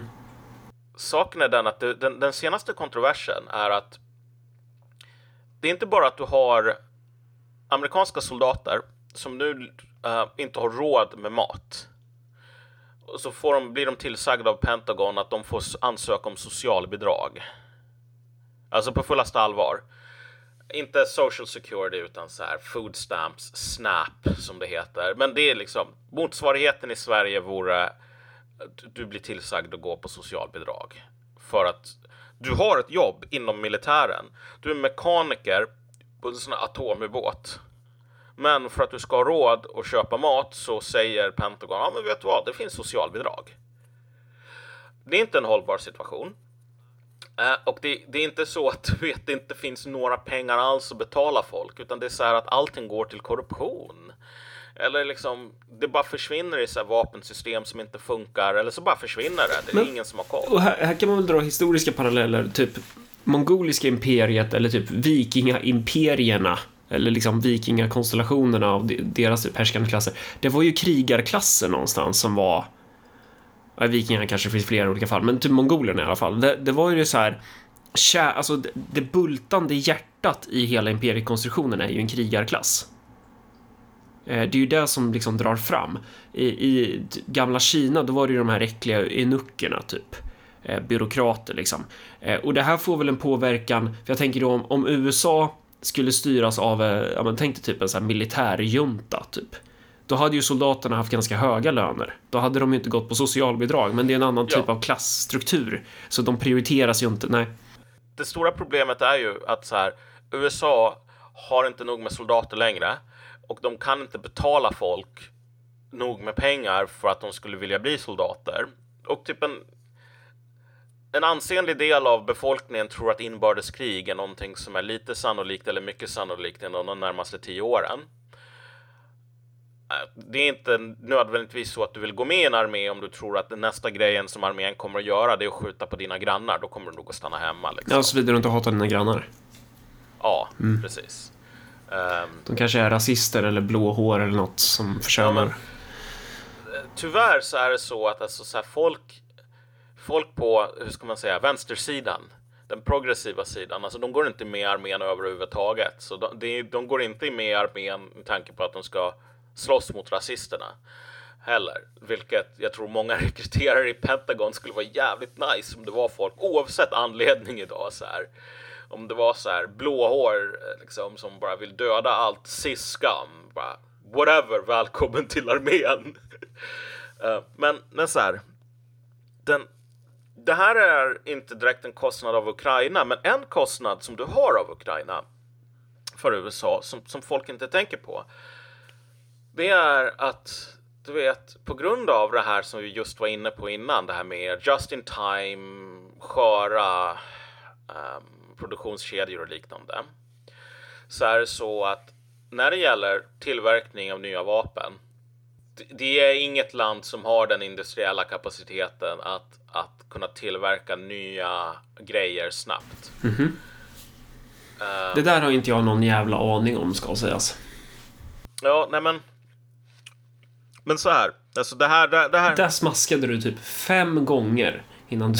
Ja, sorry, sorry Men, men så här, när det gäller När det gäller artilleripjäser till exempel, mm. så gick... Um, Pentagon ut nu med en, en, en rapport om att de köper in, jag tror att det är något så här tolv tusen pjäser i månaden eller någonting. Det här är ungefär vad ryssarna bränner igenom på en dag. Det är de storleksordningarna. Och om ett par år hoppas man kunna öka produktionen så att man på en månad producerar lika mycket som ryssarna bränner av på en vecka. Uh, så, och, så hade det varit Civilization så kan man säga att ryssarna har fler hammare. De har, de har fler hammare. Sen så kan man säga att ryssarna har inte nog med hammare heller för att kunna ha den här situationen hur länge som helst. Men de har bättre produktion. Sen så kan de ta massor med artillerigranater från, från Nordkorea. Och I Civilization sex är det dock kugghjul tror jag. Men, ja, men ja, det det. ryssarna har alltså en högre produktionskapacitet menar du? Ja, det, det är framförallt att amerikanerna har slagit sönder sin. Snarare än att ryssarna har någon sån här superhemlig superteknologi eller något sånt där. Men, men anledningen till att det här spelar någon roll är för att vad som sker inom den amerikanska militären just nu är att stridande förband, alltså förband som skulle gå in och vara liksom frontlinjen om det blir krig, håller på att länsas på utrustning som ska gå till Ukraina. Um, och det här, är, det här är ett enormt problem. Um, vilket gör att så här... Och det här är saker som inte händer om, saker, om läget inte är allvarligt. Om läget... Om U S A hade stora förråd på, på vapen man kunde skicka över. Det finns ingen chans att man skulle ta uh, um, haubitsar från typ tionde bergsdivisionen eller någonting i armén och skicka dem till Kiev. Men det är sådana saker som pågår. Uh, så att alltså så här, det är jättetydligt att vi kör en just-in-time-modell när det gäller det här kriget. Om allting går bra, fine. Om det blir ett krig med, över Taiwan, då är alla fucked. Det finns inte, det finns inte en plan B. På grund av att typ all halvledarproduktion är förlagd, eller merparten är förlagd just till Taiwan. Ja, oh, nej, nej, nej, inte det. Alltså, det är ett problem i sig, men det är just det här med att om du ska köra en krigsekonomi... Mm. Det betyder att du tar din fabrik som tillverkar brödrostar mm, och så tillverkar den tändhattar. Fabriken som tillverkar bilar tillverkar stridsvagnar. Om du inte har några brödrostfabriker eller bilfabriker kvar överhuvudtaget. Du kan inte ställa om apputvecklare i San Francisco. Och det är väl då, när man då säger ordet produktionskapacitet, så är ju där, då vill man ju dissekera, men under vilka, vad innebär det då? Så. Och, och, och då kan man inte kanske, alltså produktionskapaciteten i Ryssland är mycket mer inhemsk på det här sättet då, om jag förstår det hela rätt. Att de har, de har fortfarande det här sov, gamla sovjetiska kvar då, ehm, medans U S As produktionskapacitet har ju byggt på det globaliserade systemet, och det har väl varit överlägset under en specifik tid i historien då, då man kunde pressa kostnaderna så. Det var ju rationellt någonstans att göra så kanske. Ja, ehm, men om vi då Och då har vi liksom ramat in då det vi menar är den övergripande trenden, att man går från det här globaliserade eh, just-in-time-systemet till, eh, det var det ordet jag sökte förut, just-in-time, eh, till ja, någonting nytt då. Och då blir det väl en annan, det blir mer uppdelad värld, men det borde inte det i sin tur då gynna... Jag tänker att en viss imperiekonstruktion, en viss globaliserad produktionsordning gynnar väl en viss typ av härskande klass. Ja. Eh, och då borde väl det... det borde väl ske ett byte av den härskande klassens karaktär. Ja. Borde inte här då eh, ja men bara så här, vi har väl typ brist på virke i Sverige, vilket ju är lite ironiskt med tanke på att hela landet är ju skog. Ja, alltså den här bristen, men det, det är också så här, det är ju inte så att vi har brist på, på skog, på ved i, så, i sig liksom, så här, att det, träden har tagit Nej, ut. Precis. Men, men liksom virke i termer av plankor. Alltså... Ja, det behöver liksom resurser. Mm. Liksom, du, du, du måste, om vi tänker oss att vi skulle spela Civ fem här. Du bygger en, en workshop. Ja, men du måste sätta en, en worker på denna workshop för att den ska producera någonting. Um, det är samma sak med... med det stora problemet som vi har nu när det gäller en annan sorts trä här, ved, för att elda med. Jag menar, du kan ju inte... Alltså, du kan elda upp ved som du just har gått ner och huggit ner från ett träd. Det är inte en bra idé. Um, utan om du ska få ved som inte har massor med dåliga effekter på dig och på, på, på ditt hus, behöver du torka veden. Okej, om folk hade torkat veden ett år i förväg, för de tänkte okej, okay, nu blir det krig i Ukraina. Det här kommer att knulla oss i röven så extremt hårt. Dags att börja torka veden nu. Jag menar, det går haft... ju att elda med fuktig ved också såklart, ja, men, ja. men det är ju inte optimalt. Nej, mm. nej men precis. Men alltså, vi har inte torr ved för att ingen gjorde jobbet med att ta in massor med ved extra och torka den. Um, därför att jag menar, varför gjorde ingen det? Alltså det vore ju en smart grej om det blir krig i Ukraina, om, om det nu är så att vi inte vinner det ekonomiska kriget på en vecka. Men alltså det är så här, det är jobb. Ja, det, det, det är ganska mycket jobb att hugga ved och torka den, ja. så här. Och det var ingen som ville göra det bara för att. Men hade man haft, tänk de gamla sossarna typ. De hade ju varit mycket mer så här, ja men nu, nu har vi tillsatt en eh, typ en kommitté som ska se till att eh, så att alla hushåll kommer ha ved. Eller så här, nu, nu kommer vi, alltså man hade ju tänkt på ett annat sätt. Idag är det mycket mer så här, ja men det där får ju de lösa. Det är inte, det, alltså att, att många politiker tror jag tänker så här, det där är inte vårt problem. Vadå, vadå folkets väl och ve? Det är väl för fan, det är väl upp till folket. Det är ju inte upp till oss, vi har inget med dem att göra. Det är ju det som har gjort mig så jävla arg med, med just hur det har, har gått med de här sanktionerna. Därför så här, um, jag menar, du, du var inne, du nämnde den här termen, termen scarcity industrialism. Alltså så här, du vet, du har industriekonomier, ja, men den stora, den stora övergripande faktorn för att förstå hur de här industrierna funkar, det är att brister på råvaror snarare än överflöd är the order of the day. Så att om du ska vara en framgångsrik industrialist så handlar det inte om att oh, men hur, hur, hur mest effektivt bränner jag all den här oljan som aldrig tar slut. Mm. Uh, hur, hur kan jag bara maximera min, min oljebränningsprocess här för att krama ut så mycket pengar som möjligt. Utan det är mer så här, hur kan jag få tag på olja? Vem behöver jag vara kompis med? Vad behöver jag göra? Mm. Därför att om jag får tag på olja och min konkurrent inte får tag på olja, det spelar ingen roll om han i teorin skulle kunna använda den här mer effektivt, för han har ingen. Mm. Och det, det var liksom tydligt att vi var på väg mot det, tycker jag. Um... Och då blir det ju en annan logik i... i... världskapitalismen då, för då är det ju inte konkurrens på samma, eller ja, d- d- den lilla detaljen finns väl hela tiden att så här. Ja, men, men tänk dig nu, om du, om du går ut på Bloomberg kommer du att se artiklar som säger så här, sjuttio procent av av Europas konstgödselproduktion ligger redan nere, har man redan stängt ner. Sver- äh, Europa var tidigare den största, världens största exportör av konstgödsel om jag inte missminner mig. Så allt det där försvinner nu. Och det här, det är ju en ledtid så här. När du tillverkar konstgödsel, det här går ner i jorden och sen så skördar du ett halvår senare. Så att konstgödsel som försvinner nu kommer du påverka skörden som sås om ett halvår. Mm. Och sen så kommer det upptäckas i folks magar om ett år. Mm. Men alltså det är inte kontroversiellt. Det är inte så här att, vet du vad, någon strålkärring på torget, någon sån här alkis bara, pst Malcolm, vet du vad, det är, historien ingen pratar om är konstgödsel. Utan det här står i Bloomberg. Det står inte ens i Bloomberg bakom betalvägg. Så vilken politiker som helst som har noll kronor att lägga på um, liksom en Bloomberg uh, prenumeration kan ändå gå in och läsa det här. Vad är diskussionen? Ja, men S D är ju rasister. S D är rasister, och liksom, men vad är diskussionen inom S D då? Ja, men Miljöpartiet är ju miljöpartister.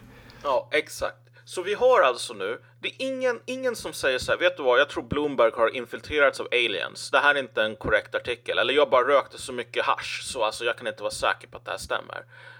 Alla, alla som du frågar bara, ja men okej, det stämmer väl. Mm. Och sen så påpekar du att så här, okej, okay, men det är en ledtid på ett år innan vi får enorma jävla problem. Och det är ingen som bara tänker så här, okej, okay, men vi kanske börjar ta och fundera på hur fan vi parerar de här problemen redan nu. Utan vad som kommer att ske, det är att om, om, om ett år, när det är så, den sådden här som vi sår just nu måste bärgas in, oavsett om vi vill eller inte. Då kommer folk att säga, åh, ingen såg det här komma. För det, det, är, det, är, det är den nivån som politiker håller sig på idag. Och man kan bli arg, vilket jag blir, i termer av så här, jag tycker att de partier som beter sig så här, inklusive S D, Det, de förtjänar inte att styra. Men det är också så här att om du, om du är en Sverigedemokrat eller en, en, en miljöpartist eller en moderat eller någonting sådant, och du bara tänker, jag skiter i landet, jag tänker på, kommer det att gå bra för, kommer S D att fortfarande existera om fem år? Det här är saker som du måste ta med i analysen oavsett om du bryr dig om nationen eller inte.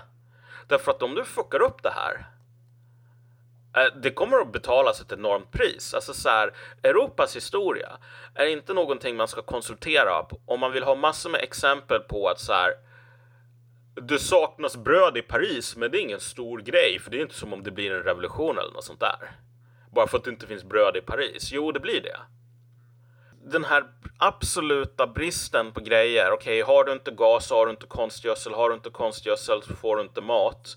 Har du inte gas, har du inte el. Har du inte el, då kan du inte tillverka stål. Kan du inte tillverka stål, kan du inte tillverka bilar. Kan du inte tillverka bilar, lastbilar, så kan du inte frakta mat till affären. Kan du inte frakta mat till affären, då går folk bananas. Alltså alla de här bristerna och, och, och avsaknaden av marginaler. Folk borde ju ha varit medvetna om det på grund av covid, som bara illustrerar det här.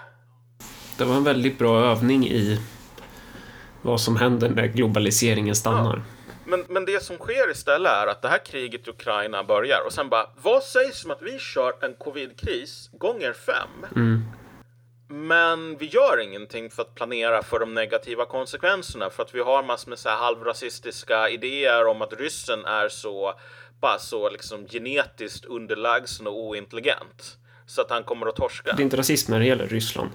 Nej, nej men precis. Men det var vad folk sa under andra världskriget också. Det är inte rasism om vi talar om gulingar liksom.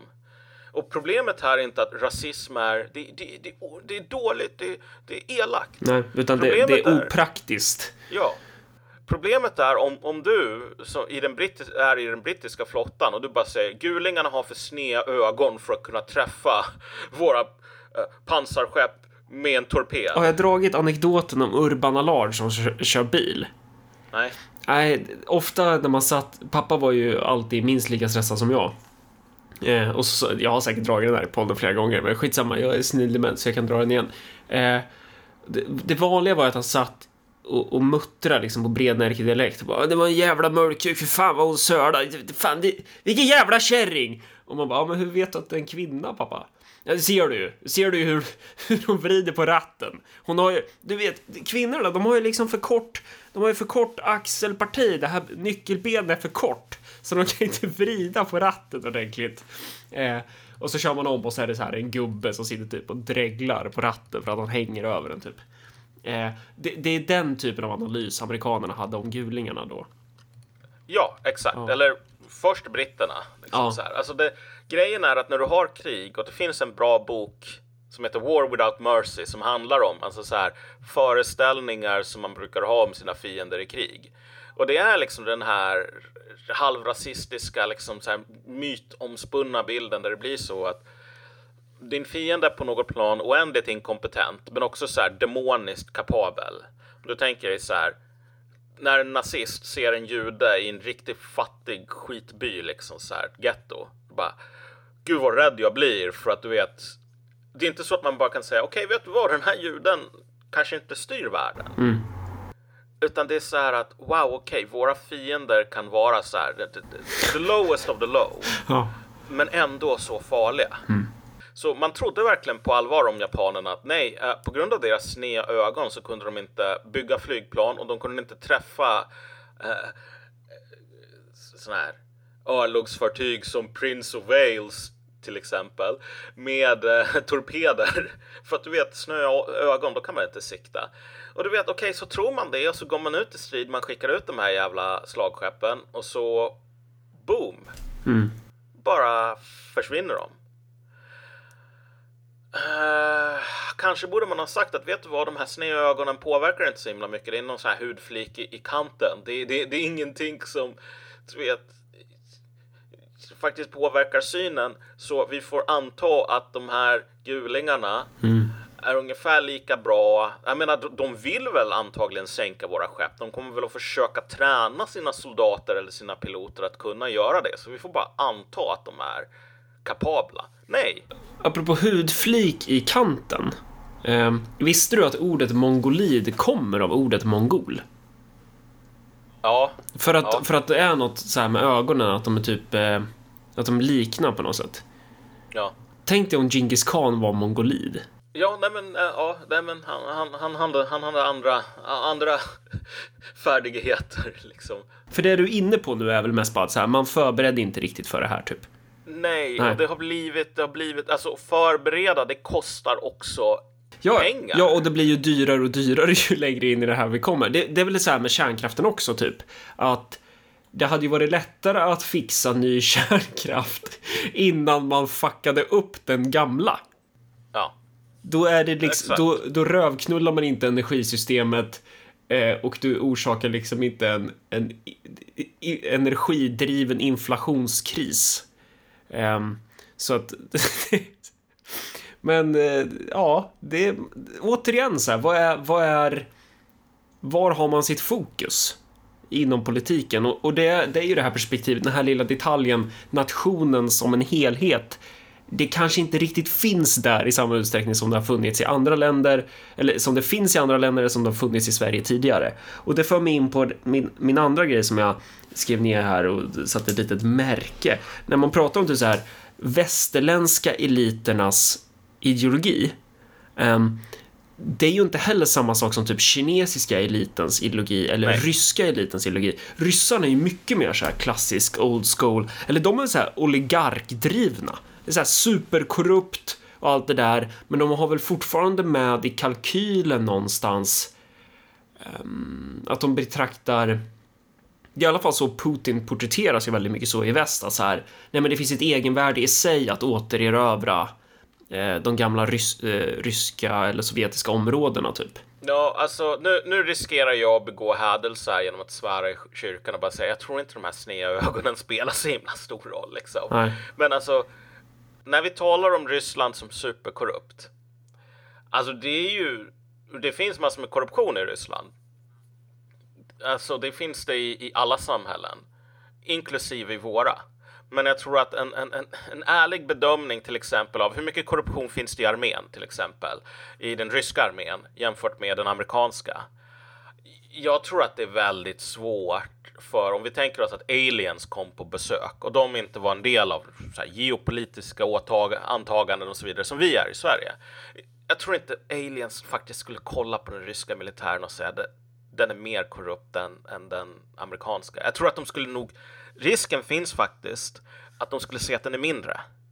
Det är just det problemet snarare. Snarare än att så här, ryssarna är superbra, så måste vi börja inse att vi är, vi är dåliga. Kanske inte här i Sverige, men det är inte Sverige som spelar en jättestor roll i väst. Um, men så att nivån av korruption är kanske jämförlig på många sätt och vis. Överslaget på alla så här västländer och Ryssland. Och återigen, det här är ungefär som att säga att så här, japaner är människor typ för, efter Pearl Harbor. Det är inte världens enklaste grej att argumentera för. Men om det vore sant så börjar man inse vidden av problematiken, för att det som du tar upp här, att så här, även om Ryssland är skitkorrupt, så verkar deras elit tycka på ett lite annat sätt. Ja, exakt. För att hade de tänkt som amerikansk elit, så hade de varit så här, vem fan bryr sig om Ukraina? Vem bryr sig ens om... Och det, det är väl klart att de har släng av det också, men, men de De bryr sig ju på ett annat sätt. Alltså de är ju så här eh, bara, ja, men lo, hade det varit typ klassiskt dekadens, dekadent västerländsk elit, då hade det bara varit, ja, men låt NATO rulla upp precis bredvid Moskva, bara jag kan sälja skit till, till NATO-imperialisterna typ. Ja, det, det är ju ett alternativ. Då hade du haft den här comprador-grejen. Jag tror inte att, att, att problemet i U S A till exempel är att vi har massor med compradorer. Nej, det är sant. Problemet är snarare så här att, ja, det är ett dåligt exempel. Jag borde tagit, jag borde tagit E U-elit, för de är ju mer ja. kompradorer än vad ja, amerikanska exakt. elit är.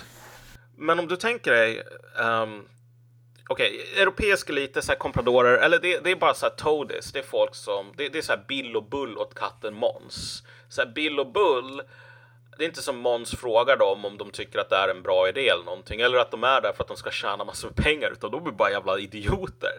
Så här, uh, hejdukar i, i en Disney-film. Nej. Uh, nej, okej okay då. Det, det är Pelle Svanslös och du kommer från Uppsala och det här ska du ha koll på. Ja, ja, men jag menar bara, jag, jag säger ju inte att Pelle Svanslös är Disney. Jag menar att de är de här gamarna ja, okay. ungefär mm. i, i, i Robin Hood-filmen. Ja, liksom. Du menar, eller, ja. Mm. Ja, du vet, gamarna, de är inte där för att de har egna idéer eller behov eller något sånt där. De är bara där för att de är jävla idioter och King John behöver några mooks och, och skicka in i maskingevärsälden typ. Uh, men, men så här. Uh, alltså, om du sa till folk, det politiska ledarskapet i, i Ryssland för ett år sedan, att om ett år då kommer det börja saknas mat i Ryssland. Det är ingen som bara, mat behövs ens det. Mm. Eller det får ryssarna klara sig själva liksom med. Alltså de har inte den, den lata attityden, utan de bara okej, okay, okej, okay, då, då bygger vi upp matlager. Jag tror det är en enorm andel av världens lagrade um, gryn, majs, mm. fläsk. Finns i olika så här lagerlokaler i Kina. När vi talar om att vi har avskaffat krislagrarna, så har alltså kineserna byggt upp de största krislager som du antagligen har sett i så här mänsklighetens historia. Och det är inte för att de inte får det sålt, utan det är för att det är medvetet drag att behålla dem. Ja, mm. de bara köper upp.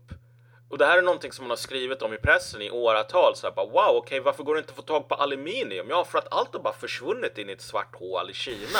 Mm. De bara köper massor med aluminium. De producerar inte grejer med det. De bara lägger det på lager. Varför då? Varför gör man så? Ja, man gör så för att man planerar uh, inte bara ett år i framtiden eller till nästa val, utan tio, femton, tjugo år i framtiden. Mm. Och alltså så här, när det gäller den förmågan att planera tio, femton, tjugo år i framtiden, det är så här, ryssarna, kineserna, de spelar inte i samma division som oss. Vi är fan i korpenligan vid det här laget. Det är så att du ska ge, du ska ge en statsministerkandidat klapp på axeln för att han bara, ja just det, den här saken som kommer att hända om ett år och knulla oss i röven. Jag läste en notis om det någon gång. Det är bara, wow, okej, okay, guldstjärna, du läste en notis om det. Wow, mm. fan vad nice. Det är inte så att du gör någonting åt det. Eller att du säger att nu ska vi faktiskt ha en nationell debatt om det här.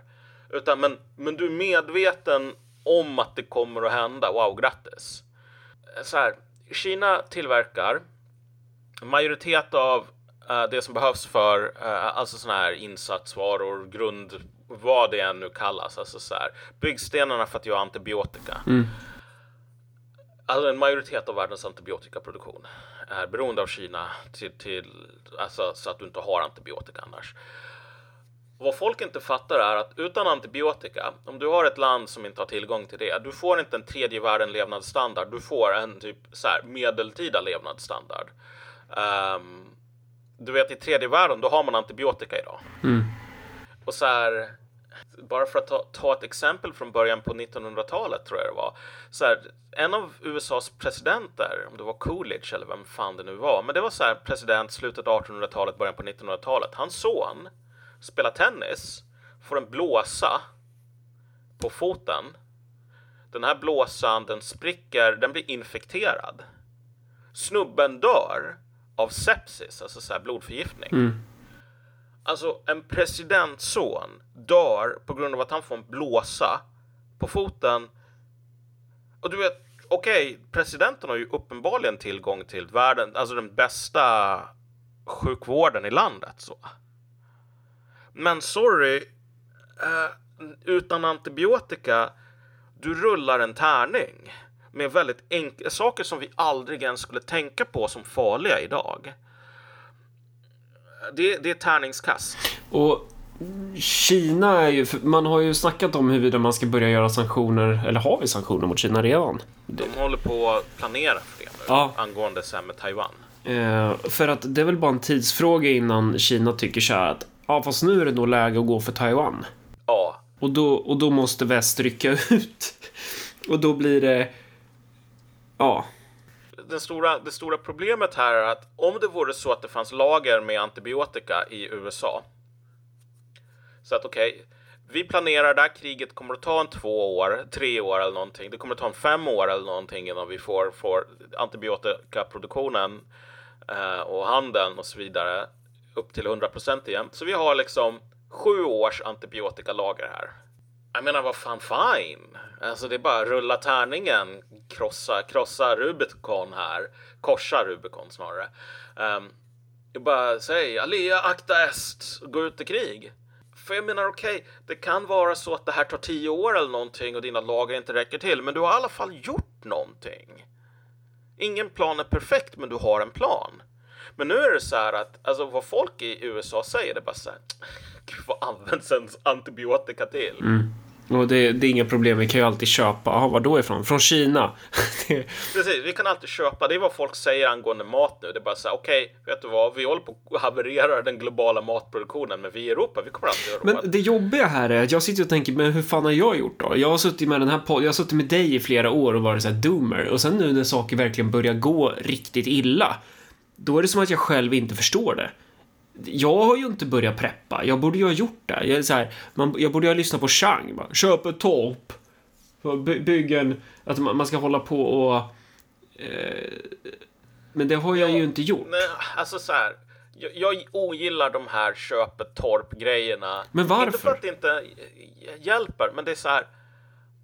Du kan inte lösa ett samhälleligt problem på individnivå. När det gäller till exempel elräkningar. Det är bra om man så här, om vi fattar att saker är på väg åt helvete, så är det väl helt segt. Då är det så här. Ja, ja, ja, ja, ja, så här, ja men, fatt, men... fattar att du kommer sitta typ så här frusen i din lägenhet och så bara, man kommer, vadå, förstod du inte att det var på väg att hända? Eh, jo, men... ja, ja, ja, men alltså så här, om, om vi tar, tar en lägenhet då, ja. Till exempel. Så här. Uh, vad du kan göra, vad som är smart att göra i förväg, du bara så här, kolla isoleringen. För om det är så att det är massor med högre uppvärmningskostnader, du behöver använda mindre energi. Om du kan köpa en sån här, vad de nu heter, eh, som du, du bara täcker upp lister och liknande så att det inte är läckage av luft. Mm. Silvertejp. Ja, precis. Om du kan köpa massor med silvertejp. Eh, nej, men du vet, du gör alla de här sakerna som gör att din, din elräkning går ner. Mm. Um, det är skitbra. Mm. När folk börjar säga saker som, du vet, jag köpte en stor frys så att jag är förberedd, för jag kommer att, att fylla den frysen med mat. Jag är förberedd om det blir svält. Alltså det är då som folks hjärnor äh, liksom, du vet, slår fel. Men varför? Därför att om du har ett, om du har ett, ett kollektivt sammanbrott. Mm. Det som händer är att, alltså, individlösningar funkar inte. Alltså man gräver fortfarande upp guldskatter, bortglömda sådana, liksom i Italien. Uh, därför att du hade massor med jävla preppers när, när imperiet höll på att falla sönder. Bara, jag ska bege mig ut med min stora guldskatt här på någon villa på landsbygden, så att när romarriket faller och alla goterna kommer, Uh, då kommer jag vara safe, för jag har byggt min prepper, prepper-dacha här. Det första som goterna gör när de rullar in, det är bara så här, har ni några så här idiot-preppers med massor med guld? Och så, du vet, säger de lokala byborna efter lite tortyr, eller de kanske säger det frivilligt, bara, ja ah, just det, den här preppen, han bor här ute. Då kommer goterna och så slår de ihjäl snubben och så tar de guldet. Och i vissa fall, och det är de skatterna som man upptäcker då och då, det är så här att uh, goterna slog ihjäl snubben innan han avslöjade var guldet var begravet. Det är ju ett jättedåligt argument. Nej men alltså så här, nej, nej men rent konkret, vad du kan göra om du ska hålla på och planera för framtiden, ja. Och du ska klara dig på riktigt, det är att vissa saker är på individnivå, ja. Isolera dina egna fönster. Det är mm. inte liksom staten som ska isolera dem åt dig, självklart. Det är dina fönster. Men de flesta andra sakerna, du är bättre betjänt av att känna dina grannar och kunna gå ihop med andra människor. Ja, ja, ja. Det är ju jättebra också. Men man kan ja. väl göra både och. Ja, du kan göra både och. Ja. Men många av de, de, de, lös- de lösningar som jag inte tycker om, som är köpetorp, ja. Det är saker som är verkligen så här... Man tror att man ska överleva apokalypsen självständigt. Ja, exakt. Ah. Vilket du inte kommer att göra. Och nej. Om det är så att du ska flytta ut på landsbygden så här, ifrån alla andra människor. Det är så här, du, du är på många sätt i en mycket svagare situation än någon som stannar där de är, isolerar sina fönster och faktiskt har någon form av grannsamverkan. Um, och jag menar, så när du säger vi har inte preppat. Jag menar, vad fan är ett parti, Marcus? Alltså, det är ju i slutändan någonting ganska kollektivt.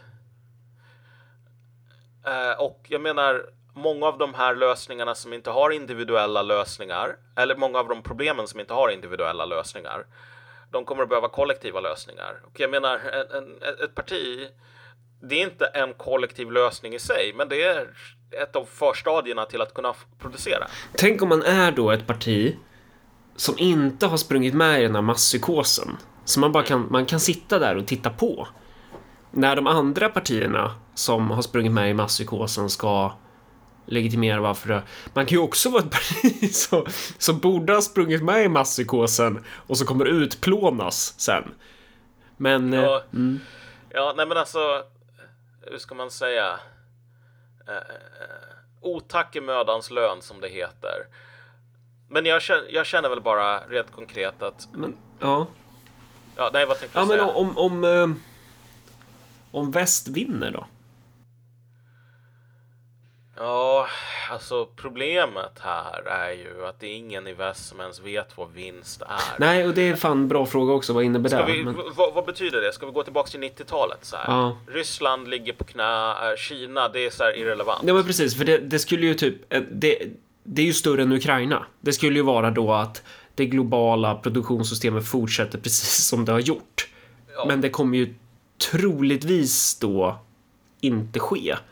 Och, och då ja. kommer det bli rokader. Det kommer bli en mycket mer rörlig politisk tid framöver. Ja. Um, mm. Alltså det, det är ungefär så här, alltså problemet när folk börjar tala om, ja, men vad händer om vi vinner? Det är lite så här att du och jag ska ha någon sån där armbrytningstävling och sen bara, om jag vinner, då kommer jag att få din lägenhet så här. Jag kan inte förklara varför, alltså för jag har inte satt något, vi har inte satt din lägenhet på spel i den här armbrytningstävlingen eller någonting. Men jag har bara fått en generisk vinst, vilket kommer att ge mig någonting annat som jag vill ha, som, som, utan att det finns något som helst samband mellan den saken och det jag håller på med. Jag menar så här, okej okay, att vi säger så här att Ukraina vinner. Alltså Ukraina vinner idag. Det betyder inte ens att de får tillbaka allt sitt territorium nödvändigtvis. Det kan betyda, alltså en vinst för Ukraina, det kan vara så här att uh, ryssarna inte annekterar mer än vad de redan planerar att annektera i princip. Mm. För att de har fått en sån jävla blodig näsa. Alltså, och det är inte... Det, det jag menar här är inte att ja, men det, det, det är inte en riktig vinst. Jo, det vore en jävla riktig vinst för att kriget går inte överdrivet bra med alla de här jävla förlusterna. Men alltså så, här, så att om så här ryssarna lämnar Kherson men behåller Zaporozhye eller vad det nu, hur man nu uttalar det på det här hemska slaviska språket. Ja. Ja. Det, det skulle jag säga är, vore en imponerande jävla insats. Bara ryssarna säger okej, okay, vi tar tillbaka annekteringen av Kherson. Jag skulle stå där och klappa med händerna åt Ukraina. Jag skulle säga, det här trodde jag aldrig skulle gå. Men att de lämnar Kherson betyder inte att de bara, ja, vet du vad, nu ska vi sälja massor med gas till kompispriser här. Eller nu ska vi låta Ryssland kollapsa och bli annekterat av typ NATO. Så att alltså så här, den, den mest realistiska segern här, om vi får en seger, det är ungefär den som jag beskrev. Det är så här att ryssarna avträder visst territorium, kanske inte allt i Ukraina som de har lagt sina stora björnvantar på. Um, vi kommer inte därifrån till en återgång till nittiotalet. Nej. Och då är det ju, hur man använder och vrider på det, så borde vi ju troligtvis gå in då i en annan typ av, ja, man går in typ i den riktningen som vi pratar om. Ja. Och alltså så här, den stora frågan där, var ska vi få energin ifrån? Därför att det som sker nu är det som har skett många gånger tidigare i Europas historia, vilket är att det kommer en ny supermakt. Eller en ny stormakt snarare, inte en supermakt. Ny stormakt ut på äh, äh, äh, banan, och typ ingen vill låtsas om dem i början.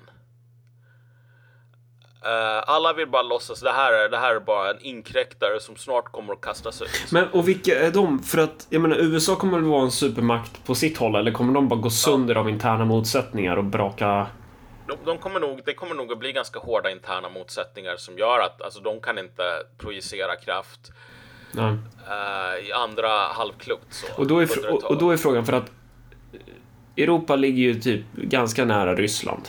Med tanke på att Ryssland ligger ju fan i Europa, en del av det. eh, Kina kommer att ha sin sfär. eh, Turkiet kommer garanterat ha sin, troligtvis, ja. Men eh, nu kommer jag säga en grej som är så här väldigt mimig och väldigt så här pojkrumsfantasi. Men fan, ett, ett Norden. Ja, jo, men alltså, det, kan man ju, det kan man ju hoppas på. Ja, men alltså, om man pratar om så här energi, bara ta de här västskandinavernas eh, olje, oljefynd eh, och, och nyttja det för hela Norden typ. Det är li- alltså om, om vi hade haft, ja, men ponera att vi hade haft ett E U fast en nordisk union istället. Eh, då hade man ju, det hade ju varit en helt annan utgångspunkt typ. För, för just den här energifrågan blir ju, vi har ju, vi, vi har ju ingen olja in, innanför Sveriges gränser så vitt jag känner till. Det är om du skulle lyckas göra fracking, att det blir typ, i och med att olja blir så dyrt så kanske det blir lönsamt. Mm. um, då, då, då kan vi använda alunskiffer här i Närke.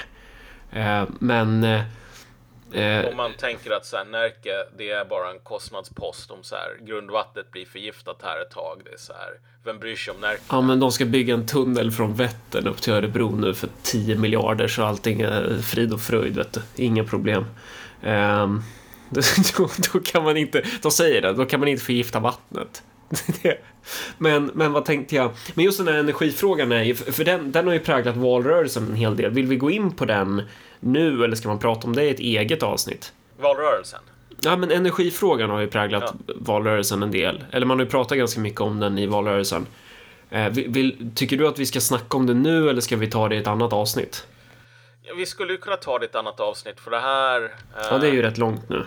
Ja, det är ju rätt långt, och det finns en annan sak som är värd att, att, att, att diskutera här, som också är så här supermakro, inte bara svensk energimarknad. Mm. Um, jag har att göra med det som jag tänkte säga innan, vilket var att i Europas historia, när det kommer ut en ny, ny stormakt som börjar bli en grej, de tidigare stormakterna, de kommer då sätta sig på tvären och bara säga, vet du vad, våran klubb, vi, vi har exakt så många medlemmar i stormaktsklubben som du får plats med. Du får inte plats med en till. Lägg dig ner. Um, så alltså så här, Preussen, innan Preussen var stort, var ju hertigdömet Brandenburg. Mm.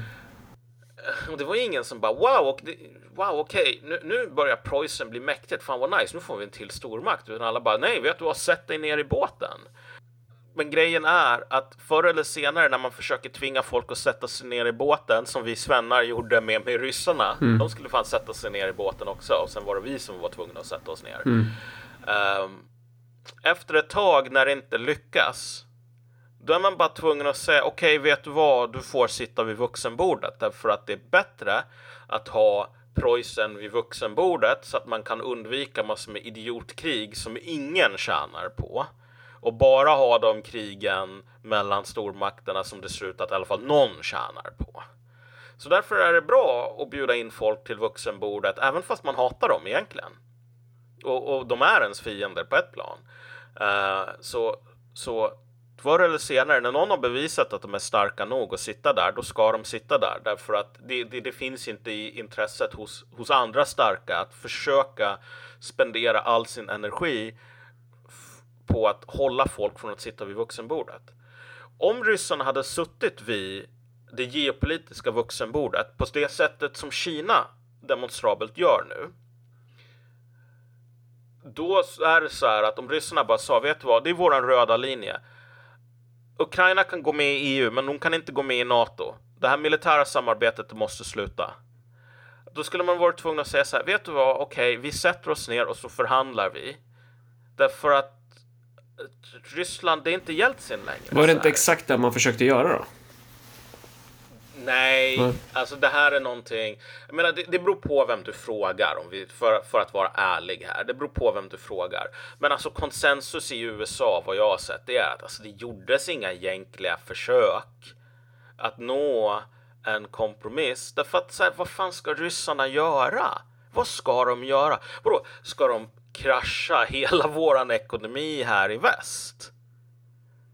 Om du sa, vilket jag gjorde, eh, till, till välkänt resultat är att du vet, ryssarna, de kommer att krascha våran jävla ekonomi.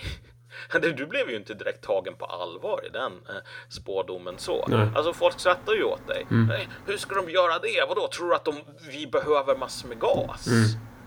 Så här, det är fan ett privilegium för ryssarna att sälja gas till oss. Om de skulle sluta, då kommer deras land att bli eh, tillbaks på stenåldern på två veckor. Okej, okay, alltså det här chicken racet, det verkar inte som om ryssarna torskar på det just nu. Med tanke på hur, hur, hur konversationen går inför denna vinter. Hallå? Ryssarna, de kommer nog... De bränner mer gas än vad de klarar av att sälja. Och de tjänar ändå pengar. Så, som sagt, alltså... Om, om det vi slåss för, det är den här kampen om att se till så att uh, Preussen inte får sitta vid vuxenbordet för att... Då ser vi. Så. Hör du mig? Jag råkar komma åt en jävla internetkabel så den drogs ut. Men eh, inspelningen är fortfarande igång. Ja, ja, ja. ja. Precis. Um, Men det gör och... inget om du inte har internetkabeln i, för du har pengar. Ja, jo, men precis. Ja, nej men om kampen som vi har här är att vi ska hålla hålla den här uh, Hodor här borta från vuxenbordet liksom, för att ja, men, du vet, vi tycker inte om Hodor, vi tycker han är en idiot. Ja, men Hodor är stark. Uh, alltså förr eller senare så måste man ge upp det. Och det är den så att alltså så här, det är det vi kämpar för, inte demokrati och frihet och rättvisa. De sakerna, det är bonusar, demokrati, frihet och rättvisa. Och det är saker som i ärlighetens namn inte nödvändigtvis behöver vara så himla giltiga för Ukraina alla gånger. Därför att så här, Ukraina är ett, det är ett extremt korrupt land. Men whatever, liksom. Det är inte de sakerna som spelar superstor roll. Utan det är som, man får ha en kylig bedömning av var våra intressen ligger. Vi har hjälpt mer korrupta och mindre demokratiska länder än Ukraina genom tiden. Alltså det är ju inte som om det diskvalificerar dem på något sätt. Ja, men, men vad tänkte jag mer? I, ja. E U och Svexit är ju också en sån här grej som borde aktualiseras. För att Europeiska unionen är väl i princip, det är ju Tysklands union. Och sen lite Frankrikes kanske. Ja. Och de tjafsar väl lite om hur det ska vara där. Men... jag kommer inte ihåg om vi sa det i senaste avsnittet, men, men så här att det som sker nu är väl en, det är ju en, en, en ny historisk, eller en grej som inte har skett på ganska länge i vår historia, är att rys, eh, vad heter de? tyskarna börjar rusta upp nu. Ja. Mm. Och, och, och Tyskland är väl per definition en ekonomi som är ganska beroende av andras naturresurser. Ja, exakt. Alltså de är beroende av massor med andra naturresurser. De är beroende av, alltså, och det här är det stora problemet med att bara tänka i termer av B N P, vilket idioter gör. Det är så här, hur mycket, hur stor del av den här ekonomin mätt i B N P är produktion av syre i Sverige? Ja, det är ju inte produktion av syre, men det är väldigt mycket produktion av eh, alltså om jag ska tolka det väldigt bokstavligt här, så är det väldigt mycket produktion av eh, koldioxid när man andas ut. Ja, nej, nej, ja men, nej, men jag menar bara hur, i termer av B N P, hur mycket cash lägger vi ner varje år på att producera syre så att folk kan andas? Alltså hur mycket pengar, hur stor del av budgeten är? Ja, ja, inte jättemycket, nej. Exakt, men, men från det så kan man inte nödvändigtvis dra slutsatsen att om allt syre försvann, det är bara så här, ja men vet du vad, vi lägger ner en tio tusen spänn i det här landet på att producera syre för att vi ger något bidrag till någon galen kärring. Jag tänkte att det var en metafor för alla hittepåjobb som egentligen inte producerar nej, nej, annat nej. än typ luft. Ja, men... nej, nej, utan bara så här det, bokstavligt, produktionen av syre, det är Det, det, det är typ noll procent av Sveriges B N P. Liksom. Det, vi lägger inte ner några pengar på det. Det är ekonomiskt värdelöst med syre. Men om syret försvinner, då kommer hundra procent av vår ekonomi att försvinna. Det finns ganska många saker som är på det sättet. Att så här, att ah, okej, okay, importen av naturgas till Tyskland i termer av Tysklands totala B N P inte något stor andel. Mm. Än sen.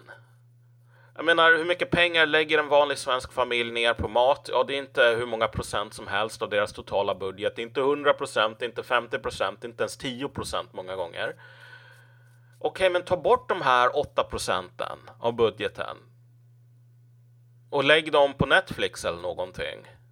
Det kommer inte att finnas en familj kvar, därför de kommer att ha svultit ihjäl. Och det här var det stora problemet med allt jävla snack om, eller liksom hela det här tank- tänkandet som Tysklands domina- de- dominerande ställning var beroende av, och den dominerande ställningen för oss i väst. Det är så här, apputveckling, stora siffror. Men tro... Tillverkning av stål, inte stora siffror. Nej, men tror du inte Tysklands interna kan inte... Ty... Ja... Ska man inte kan... vara lite nojig över det där jävla landet, vad de kan hitta på? Speciellt om vi ligger grannar med dem. Jo, alltså det som... Just nu, alltså Scholz, Scholz gick ut och sa att tyskarna behöver den, den mest tekniskt avancerade och den största armén i Europa för att skydda oss. Jag bara tänker så här... Wow, okej. Okay. Uh, jag betackar mig för skydd från ett helt jävla sepestört, irrationellt och urfattigt Tyskland. Så här. Uh, du vet, den som har en sån sort, den sortens polare, man som är autistiska, arga tyskar, den behöver inte fiender. Um, därför att om tyskarna skulle lyckas med sin stora upprustning här mitt i en ekonomisk kollaps, så skulle de vara ett ekonomi, en, en så här en, en ekonomi som har kollapsat men som har en stor militär. Det är inte, det är inte en bra kombo för resten av Europa. Det är inte en aptitlig, ett aptitligt scenario. De kommer inte att lyckas med den här stora upprustningen för att de har inte produkt, den produktionskapaciteten. Uh, och då ska de importera stål från Kina eller någonting efter vi har lagt ner all stålproduktion i Europa för att typ tillverka stridsvagnar för att attackera Kinas allierade Ryssland. Alltså det kommer inte att finnas på kartan. Så scenariot med ett, med ett starkt Tyskland som skulle kunna hota liksom sina grannar i norr, det är ingenting du tänker eller skulle kunna... Det kan, det kan tyvärr hända ändå alltså, men det, det kommer inte nödvändigtvis att bli den här, eller min poäng här är väl att så här, Scholz dröm här om att så här, mer kinesiskt och ryskt stål efter att vi inte producerar stål i Europa längre, ska de bygga ny Wehrmacht mm. för att invadera, göra någon ny operation Barbarossa. Nej. Den enda möjligheten för dem att bygga ett nytt Wehrmacht med eh, resurssituationen så som den ser ut och den ekonomiska situationen, det är om de ska invadera oss eller Danmark eller någonting. Så liksom, det är inte omöjligt, det är inte superrealistiskt, men det är inte bra. Men däremot det som är mer sannolikt, om du tänker dig det, som du formulerar, om ryssarna hittar på massor med hyss eller tyskarna hittar på massor med hyss, det är bara att det kommer att bli jävla revolutioner. Kommer att bli massor med inbördes knas. Ja, och sen då? Alltså, att, att man får liksom revolutionära situationer, för att det, det kommer ju inte trolla bort att, att, att det är liksom brist på nödvändiga råvaror. Du, ja. du behöver ju ställa om. Ponera att vi har rätt här. Det borde väl innebära ganska brutala omställningar av sättet som du producerar på och vad du producerar. Jag tror jag använder det exemplet i det här covid-avsnittet. Men så här, du har massor med noder. Och varje gång, om en nod misslyckas, då kommer alla som är ihopkopplade med den och gå sönder jättesnabbt. Alltså det är Europa nu. Faller Tyskland, faller Italien. Faller Italien, faller Frankrike. Om Tyskland, Italien och Frankrike faller, ja men då faller alla andra också. Och anledningen till att jag nämnde just det här med revolutioner, inbördeskrig, inbördes massor med kaos, våld, kravaller, upplopp i Tyskland som, som saker som kan ställa till det för oss, det är att när den där grejen börjar rulla igång, om det blir så, sådana problem, det, det tar inte slut på en fika kvart. Och vi i Sverige, om vi ska ha någon som helst chans att upprätthålla våran, den levnadsstandarden som folk förknippar med ett i-land, då behöver knaset i Europa vara över på en fika kvart. För vi har inte kapacitet att överleva om det liksom, under nuvarande former, om det räcker längre. Men det är nästan garanterat att det här inte kommer att vara över på en fika kvart. Som sagt, Tyskland är vår största exportpartner, eh, handelspartner så. Och den tyska elmarknaden, den europeiska energimarknaden är ju den drivande faktorn till att priserna är så höga för el. Och vi kan inte kapa de kablarna utan att du får massor med, alltså att folk blir riktigt sura på oss. Ja, för Vänsterpartiet, ja, men man, behöver man kapa då? För Vänsterpartiet har ju ett förslag eh, som, är, som är det här med att du ska ha Sverigepriser, typ att du säljer eh, svensk el till svenska hushåll till typ självkostnadspris. Eh, och sen så typ exporterar du överskottet till marknadspris. Och det låter väl spontant skitbra. Eh, därmed är inte jag emot att bygga kärnkraft. Jag tycker vi borde bygga massa kärnkraftverk också, men det kommer ju inte rädda oss nu, nu, nu utan det kommer ju om några år då. Eh, men, men att en kombination av de här typen av grejer. Sen kanske det finns en massa problem med det där förslaget också, typ att det blir, det kanske förutsätter typ att du måste ha jävligt statlig kontroll på elmarknaden överhuvudtaget, för annars blir det bara så här skeva incitament för el, elföretagen, och då kanske man, då vill man ju hellre ja. exportera elen än sälja den inhemskt typ. Jo, det finns saker man kan göra där, och jag har inte kollat på det här vänsterpartistiska förslaget. Det kanske är skitbra, det kanske inte är det. Ja, min misstanke är väl att Sverige är ganska... Sverige har tur. Alltså vi, vi är inte så himla beroende av... Alltså el, pris, priserna för att producera el har inte gått upp nämnvärt i Sverige. Um, för att du vet, vi importerar inte massor med gas eller någonting sådant från, från det som vi importerar från Ryssland, det är mer sån här olja eller diesel, hur som mm. alltså så här, priserna har inte gått upp, men om du tänker dig för, för andra länder, då är det så att nej, om du byter ut naturgas som du får från en pipeline från Ryssland med naturgas som du köper på så här kort tidsmarknaden, spotmarknaden, flytande form, vilket alltså tar man som energi bara det, och så måste du ha båtar och allting sådant. Det kan bli så att alltså priset för att leverera el till, till dina konsumenter, de går upp med så här tusen procent eller någonting. Om vi inte har den problematiken i Sverige, möjligtvis går det att bygga någon sån här brandvägg. Det är ju inte som om elindustrin kommer att gilla det. Man kanske kan skita i dem, alltså det, det, det går säkert. Men problemet är väl så här att en stor fråga i såna här bristtider, det är så här att det finns en större efterfrågan på vårt överskott. En sån stor efterfrågan så att kanske det är liksom marknadens signaler kommer bara säga så här, och vet du vad, skåningar som inte har råd med elräkningen mm. spelar mindre roll. Ja, därför att så här, vi har kapacitet att skicka nog med el så att det inte finns nog med el åt Skåne. Och om du bara säger så här, vet du vad, skåningar är fan viktigare än tyskar. Då har du skitit i det blåa skåpet, ärligt talat. Alltså inte som en populist, men om du tänker dig premisserna på vilket det här europeiska samarbetet bygger på, så är det så att länder ska inte hålla på på det sättet. Nej, precis. Och det är precis det som länder måste börja hålla på och göra. Ja.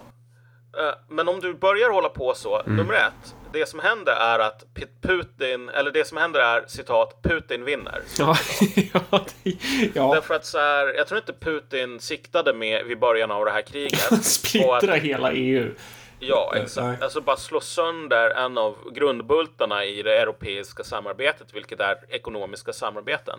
Sverige kan, alltså rent praktiskt, imorgon bara säga så här, vet du vad, lagen schmagen. Låt den här domstolen i Bryssel skicka sina divisioner för att ockupera riksdagshuset i Stockholm. När de första E U-trupperna har intagit, hissar E U-flaggan över riksdagen, mm. då kan vi slå på ledningarna igen. Det kommer inte komma några trupper. Mm. Men du kan tänka dig hur jävla sura rest, alltså de människorna för vilken den här elen är skillnaden mellan wow, okej, okay, vi har ett val där alla är sura och wow, vi får en revolution. De kommer inte bara tänka, ja, ah, vet du vad, jävla svenskar, fan, man måste respektera dem. De kommer att vara shitpissed. Vilket inte nödvändigtvis är ett problem på extremt kort sikt, för det är bara så här, vad ska ni göra? Men du vet, kommer du ihåg den här stora branden? eh, i Västmanland. Ja, vi mm. hade inte kapacitet att släcka den själva. Mm. Vilka var det som skickade alla sina brandsoldater? Polen. Vilka är det som behöver el just nu? Ja, Polen. Exakt. Om du säger fuck you Polen, vi behöver inte din jävla, vi, vi tänker inte hjälpa dig när du har problem. Mm. Den attityden kommer att gengäldas. Mm. Uh, och det behöver, alltså konsekvenserna av det är svåra att överblicka. Ja, men, och, och det, det är väl det som är det lilla problemet här. Ifall globaliseringen av det amerikanska imperiet krackelerar, ja. Då kommer ju det få full, alltså då, då kan du ju inte hålla ihop E U heller, såvida det inte blir Nej. bara tysk imperialism av hela skiten. Exakt. Och, och tyskarna är inte i ett läge att hålla på med imperialism nu. Nej. Heller, alltså med tanke på hur saker och ting går för dem. Mm. Och då, då vill man väl ta då flyttar vi fram våra marker här och realiserar pojkrums fantasin, den nordiska unionen. Så, ja. så, så får de tycka vad fan de vill sen, de jävla sydlänningarna. Ja, och, och den nordiska unionen, om vi säger så att Washington inte längre bestämmer. Mm. Men har vi möjligheten, Norge, Sverige, Finland, Danmark, och bara säga så här, vi tänker göra världen en tjänst och bara trycka ner Ryssland som tror att de är mm. någonting. De tror att de ska vara en, en, en regional eller en, en världsmakt sådär. Vi ska reducera dem till vad de var på fjortonhundratalet så här, vilket är who cares. Mm. Det är så här, det är dit man åker om man vill köpa lite bäverpälsar typ. Vi har inte den styrkan. Nej. Och därför så får vi väl helt enkelt acceptera så här, okej, okay, vet du vad, ni tog en stol med våld vid vuxenbordet, vilket är hur alla gör som sitter där, så därför är ni en del av vuxenbordet och vi får acceptera det. Vi, vi behöver inte tycka om det. Man behöver inte tycka om saker i internationell politik. Och regel är att man inte gör det. Du vet att Irlander hade planer på kärnvapen för Sverige, va? Ja. Fatt, fatta vad nice om vi hade haft liksom Fenrir och Ragnarök som bara pekar mot Moskva. Ja, fast hade det, alltså vad hade det, vad hade det hjälpt? Alltså det är ju inte som man kan använda de här typ offensivt. Jo, vi spränger bort dem. Nej, i och för sig, kanske inte. Men, men, det, men det kan ju användas... Eh...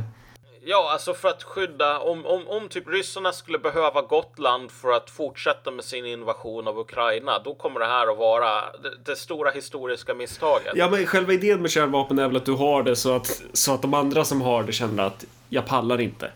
Ja, ja. Exakt. Jo. Det, det är ju. Mm. Och det är ju, det är ju skitbra som vi har sett i det här kriget. Alltså kärnvapen, det räcker för att du inte ska bli invaderad på ditt eget territorium i princip. Det räcker inte till så himla mycket annat. Nej, men det är ju en ganska bra försäkring. Ja. Mm. Jo, nej men alltså folk kommer fortfarande att försöka krossa din, din ekonomi ja. genom att strypa den. Om ryssarna skulle göra det, då är fan det det större, det är ett större problem skulle jag nog säga. Ett större hot. Ett mer realistiskt hot. Um, massor med ryska trupper i Norrland. För jag menar, vad fan, de har massor med jävla Norrlandsskog i, i det här området som kallas Sibirien så. Mm, hela taigan som, ja. Ja. Men bara när vi är inne på det här ämnet, för du nämnde Turkiet innan, och du vet, det här är väldigt i linje med vad vi har snackat om, hela det här makroperspektivet. Mm. Turkiet kom ut nu i dagarna med att de lämnar in sin ansökan och blir fulla medlemmar av S C O. Mm-hmm. Vet du vad S C O är? Är det ryssarnas eh, samarbete? Exakt, det är Rysslands och kinesernas det, NATO. Det står för Shanghai någonting, va? Uh, ja, precis. Shanghai Corporation, Corporation Organization, ja. Eller något sånt där. Det är helt C P-stört att den, den andra mäktigaste militärmakten i NATO, mm. vilket är Turkiet. Alltså, Ukraina är egentligen den andra mäktigaste, men de är inte formellt medlemmar. Men så officiellt den andra mäktigaste militärmakten i NATO, Turkiet. Stor armé. Folk håller på att köra det här. Ja, vet du vad, turkar, det är som gulingar. De har sneda ögon så de kan inte sikta med sina kalashnikovs. Så, så det är, vi skulle lätt kunna ta dem. Men så här, antagligen så är den sortens föreställningar fel. Alltså de kan slåss. De har en stor armé. Och de sitter på Dardanellerna. Mm. Alltså så här, Turkiet, bara rent geografiskt så är det här ett superviktigt land. Sverige är inte ett viktigt land.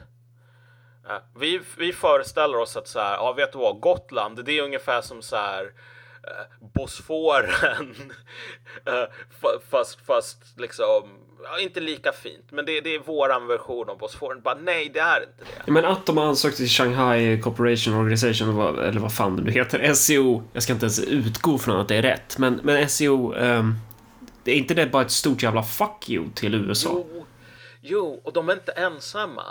Alltså så här, S C O var lite av ett halvskämt. Om vi snackar om BRICS innan. Fan vad sjukt, vet, vet du vad S C O blir? Det är, det är fan S C O. Det är fan tanken ja. I method ju. Ja, det är det, ja, det, är det. Ja. Wow, okej, okay. Nu börjar vi upptäcka de här ja. jävla sambanden. Shit. Som man inte får på någon annan podcast i det här landet, Marcus. Ja. Jag undrar, det, det här är säkert, det här är säkert, det är inte en slump. Alltså, det finns inga, det finns inga sammanträffanden, Marcus.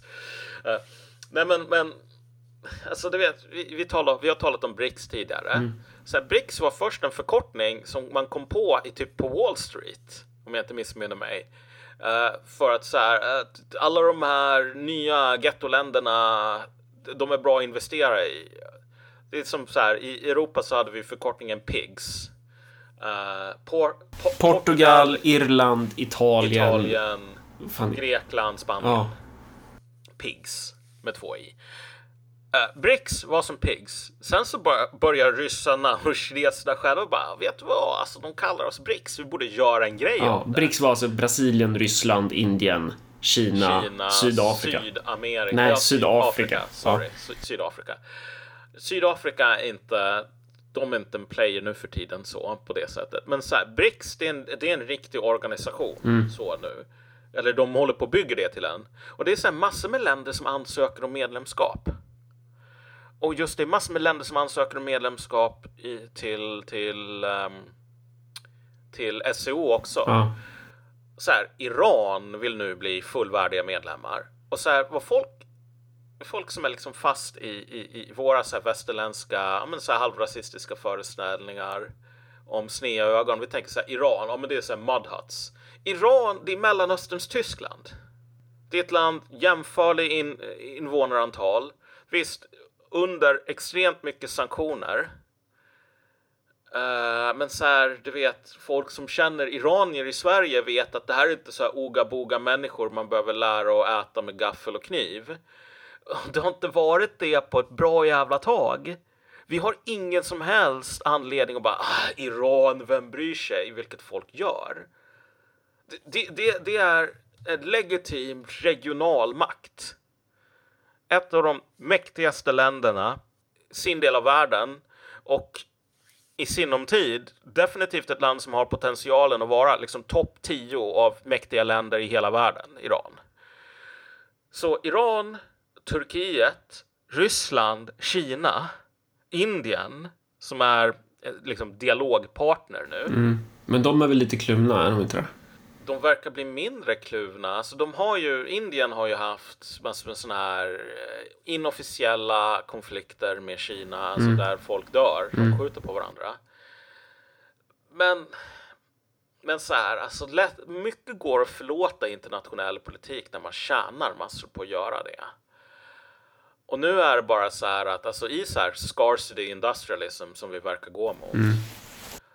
Vad Europa kan erbjuda bjuda Indien, det är så här någon moralkaka om tack för att ni bara saboterar er egen ekonomi som vi gör just. Fast vad då, hur mycket hur mycket OnlyFans har de i Indien liksom?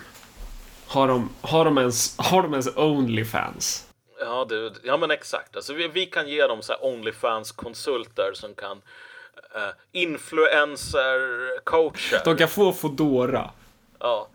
Men så här, ryssarna, de kan ge dem de kan ge dem nickel, titanium, gas, olja, diesel.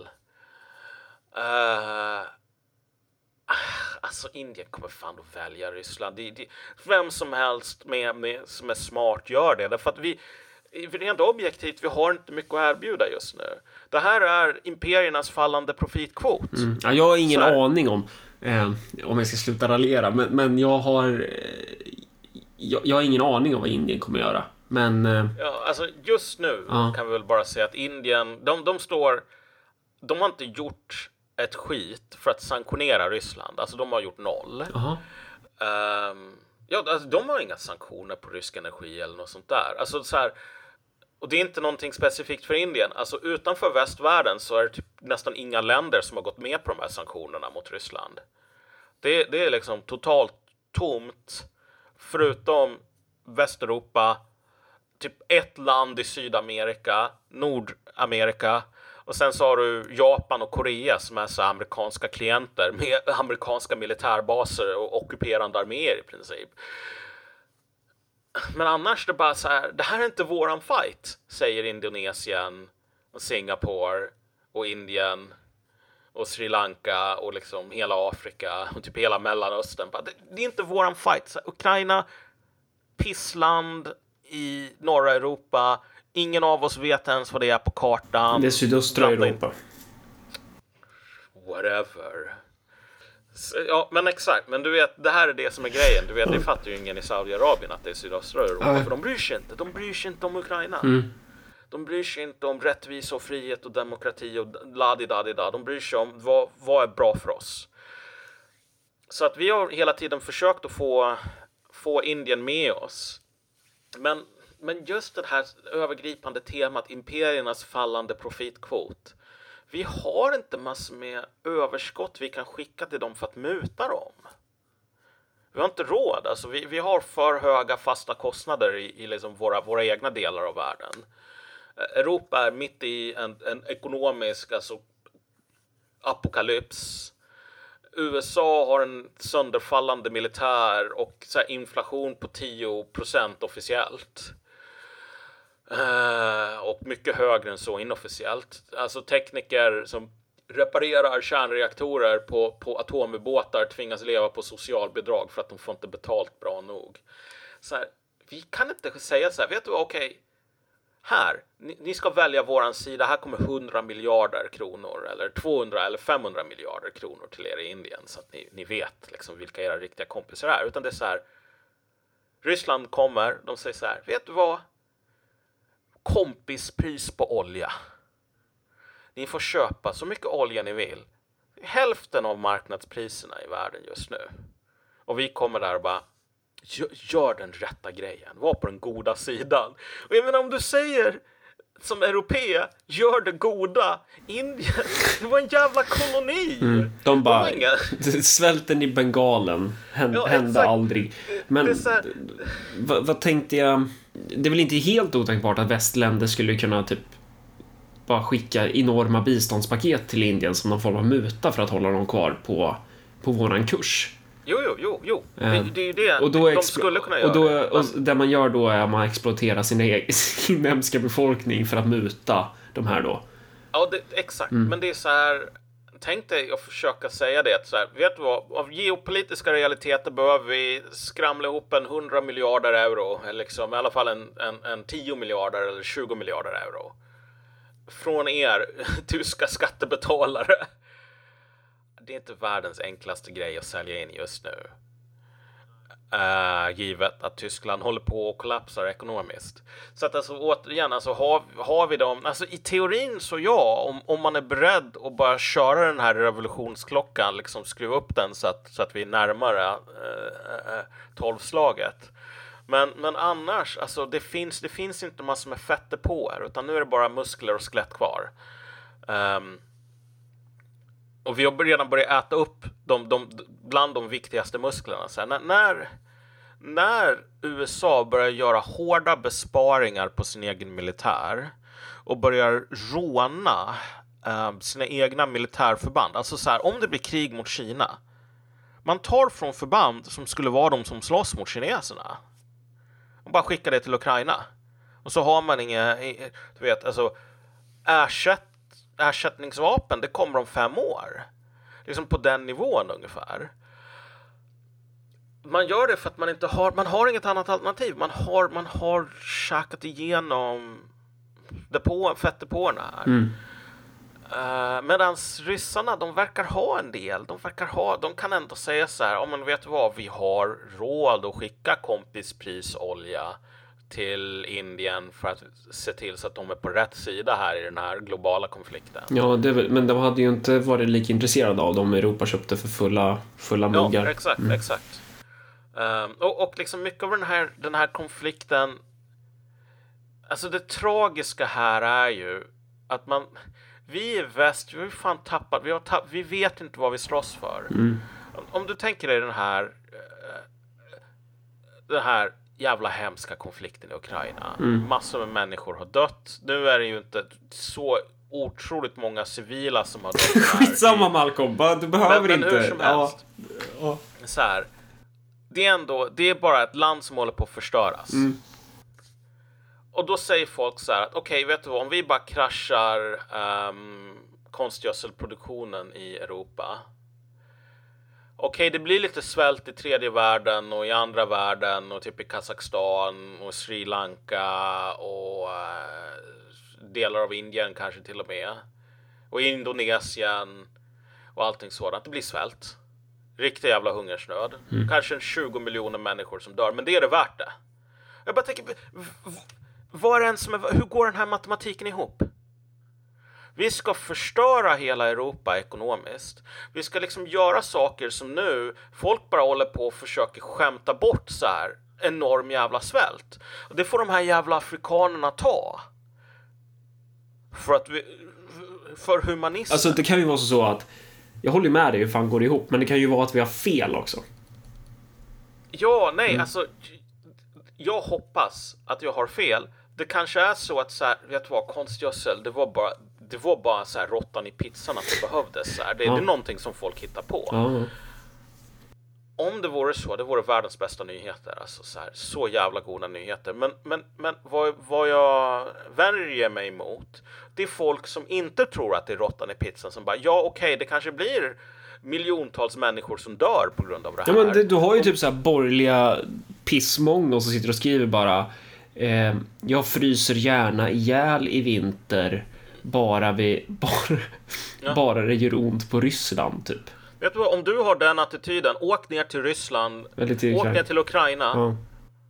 De tar vem som helst som är kapabel att hålla i ett vapen. Åk ner innan du dör. Döda ett par ryssar. Annars håll käften. Därför att du har ingen jävla rätt att hålla på och offra andra svenskar. Det är inte bara du som kommer att frysa ihjäl i ett sådant läge.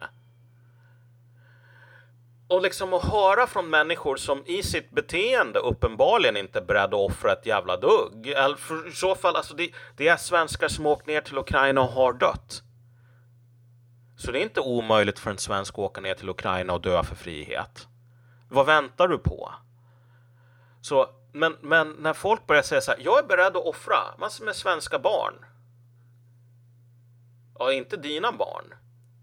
Men det är någon annans jävla, någon annan svensk barn som ska, som ska sätta livet till. Och de här jävla afrikanerna eller asiaterna som kommer att svälta ihjäl. Ja, men vet du vad, det är, de får ta ett Jo, livet. Men om, om vi ska stilmäna dem så är det ju också att så här, de menar ju på att du, du och jag skulle vara förrädarna här för att vi inte vill... För vi kanske menar på att ja, men ja, det kanske skulle det. finnas en annan väg här. Exakt. Nej, men vet du vad? Alltså, om det blir... Mitt svar på det argumentet är så här att om det blir på allvar undernäring i Sverige, vilket inte är en omöjlighet längre. Jag hoppas verkligen, jag ber till Gud om att det inte ska ske, mannen, valla. Men det är inte någonting som går att avfärda. Undernäring i Sverige. Alltså så här, folk som, de dör inte... på det sättet som vi ser på de här affischerna från Afrika liksom. Men det är ändå så att det är så här att om du äter för lite mat, då råder med ett, ett halvt mål mat om dagen så. Alltså du kan bli sjuk och så dör du av den sjukdomen plus undernäringen så. När, folk, när det börjar hända i Sverige, den sortens misär, då kommer vi ju ha en riktigt allvarlig konversation om vem de sanna landsförrädarna var. Mm. Det kommer inte vara människor som sa att svenskar svälter är ett problem. Vi måste göra någonting för att förhindra det. Det kommer att vara människorna som säger, vet du vad? Svenskar svälter, who cares? I don't give a fuck. Det, det är vad jag tror här. Jag vet inte det. Kanske är det så att de människorna som är helt nonchalanta inför det svenska folkets framtid kommer att hyllas av samma svenska folk som visionärer. Mm. Att mamman som ser på sin, sin, sin unge som blir svagare och svagare. Hon kan inte göra någonting därför att, sorry, liksom, du vet, socialbidrag, Det är inte världens enklaste grej att bara betala nog med socialbidrag så att alla har råd med mat när du har en jävla brist på mat. Så hon får klara sig så här. Det, det är hennes eget fel. Hon har inte köpt någon frys, fyllt det med kött som hon har gått ut och jagat för att hon inte har tid. Kanske är det så att hon kommer att täcka de människorna som orsakar den här situationen och bara, jag önskar bara att min, min, min son här svalt ännu mer. Mm. Jag tror inte det. Jag tror att de sanna förrädarna, det kommer inte vara svårt att identifiera dem då. Det är väl mitt svar på den frågan. Mm. Who wants some? Exakt. Who fucking wants some? Ja, precis. Jag tror det, det är det perfekta. Vi, vi, vi sätter punkt på ja. Den extremt optimistiska uh, uh, liksom, uh, slutpunkten här, ja, helt enkelt. Det gör vi. Uh, hej då! Hej då!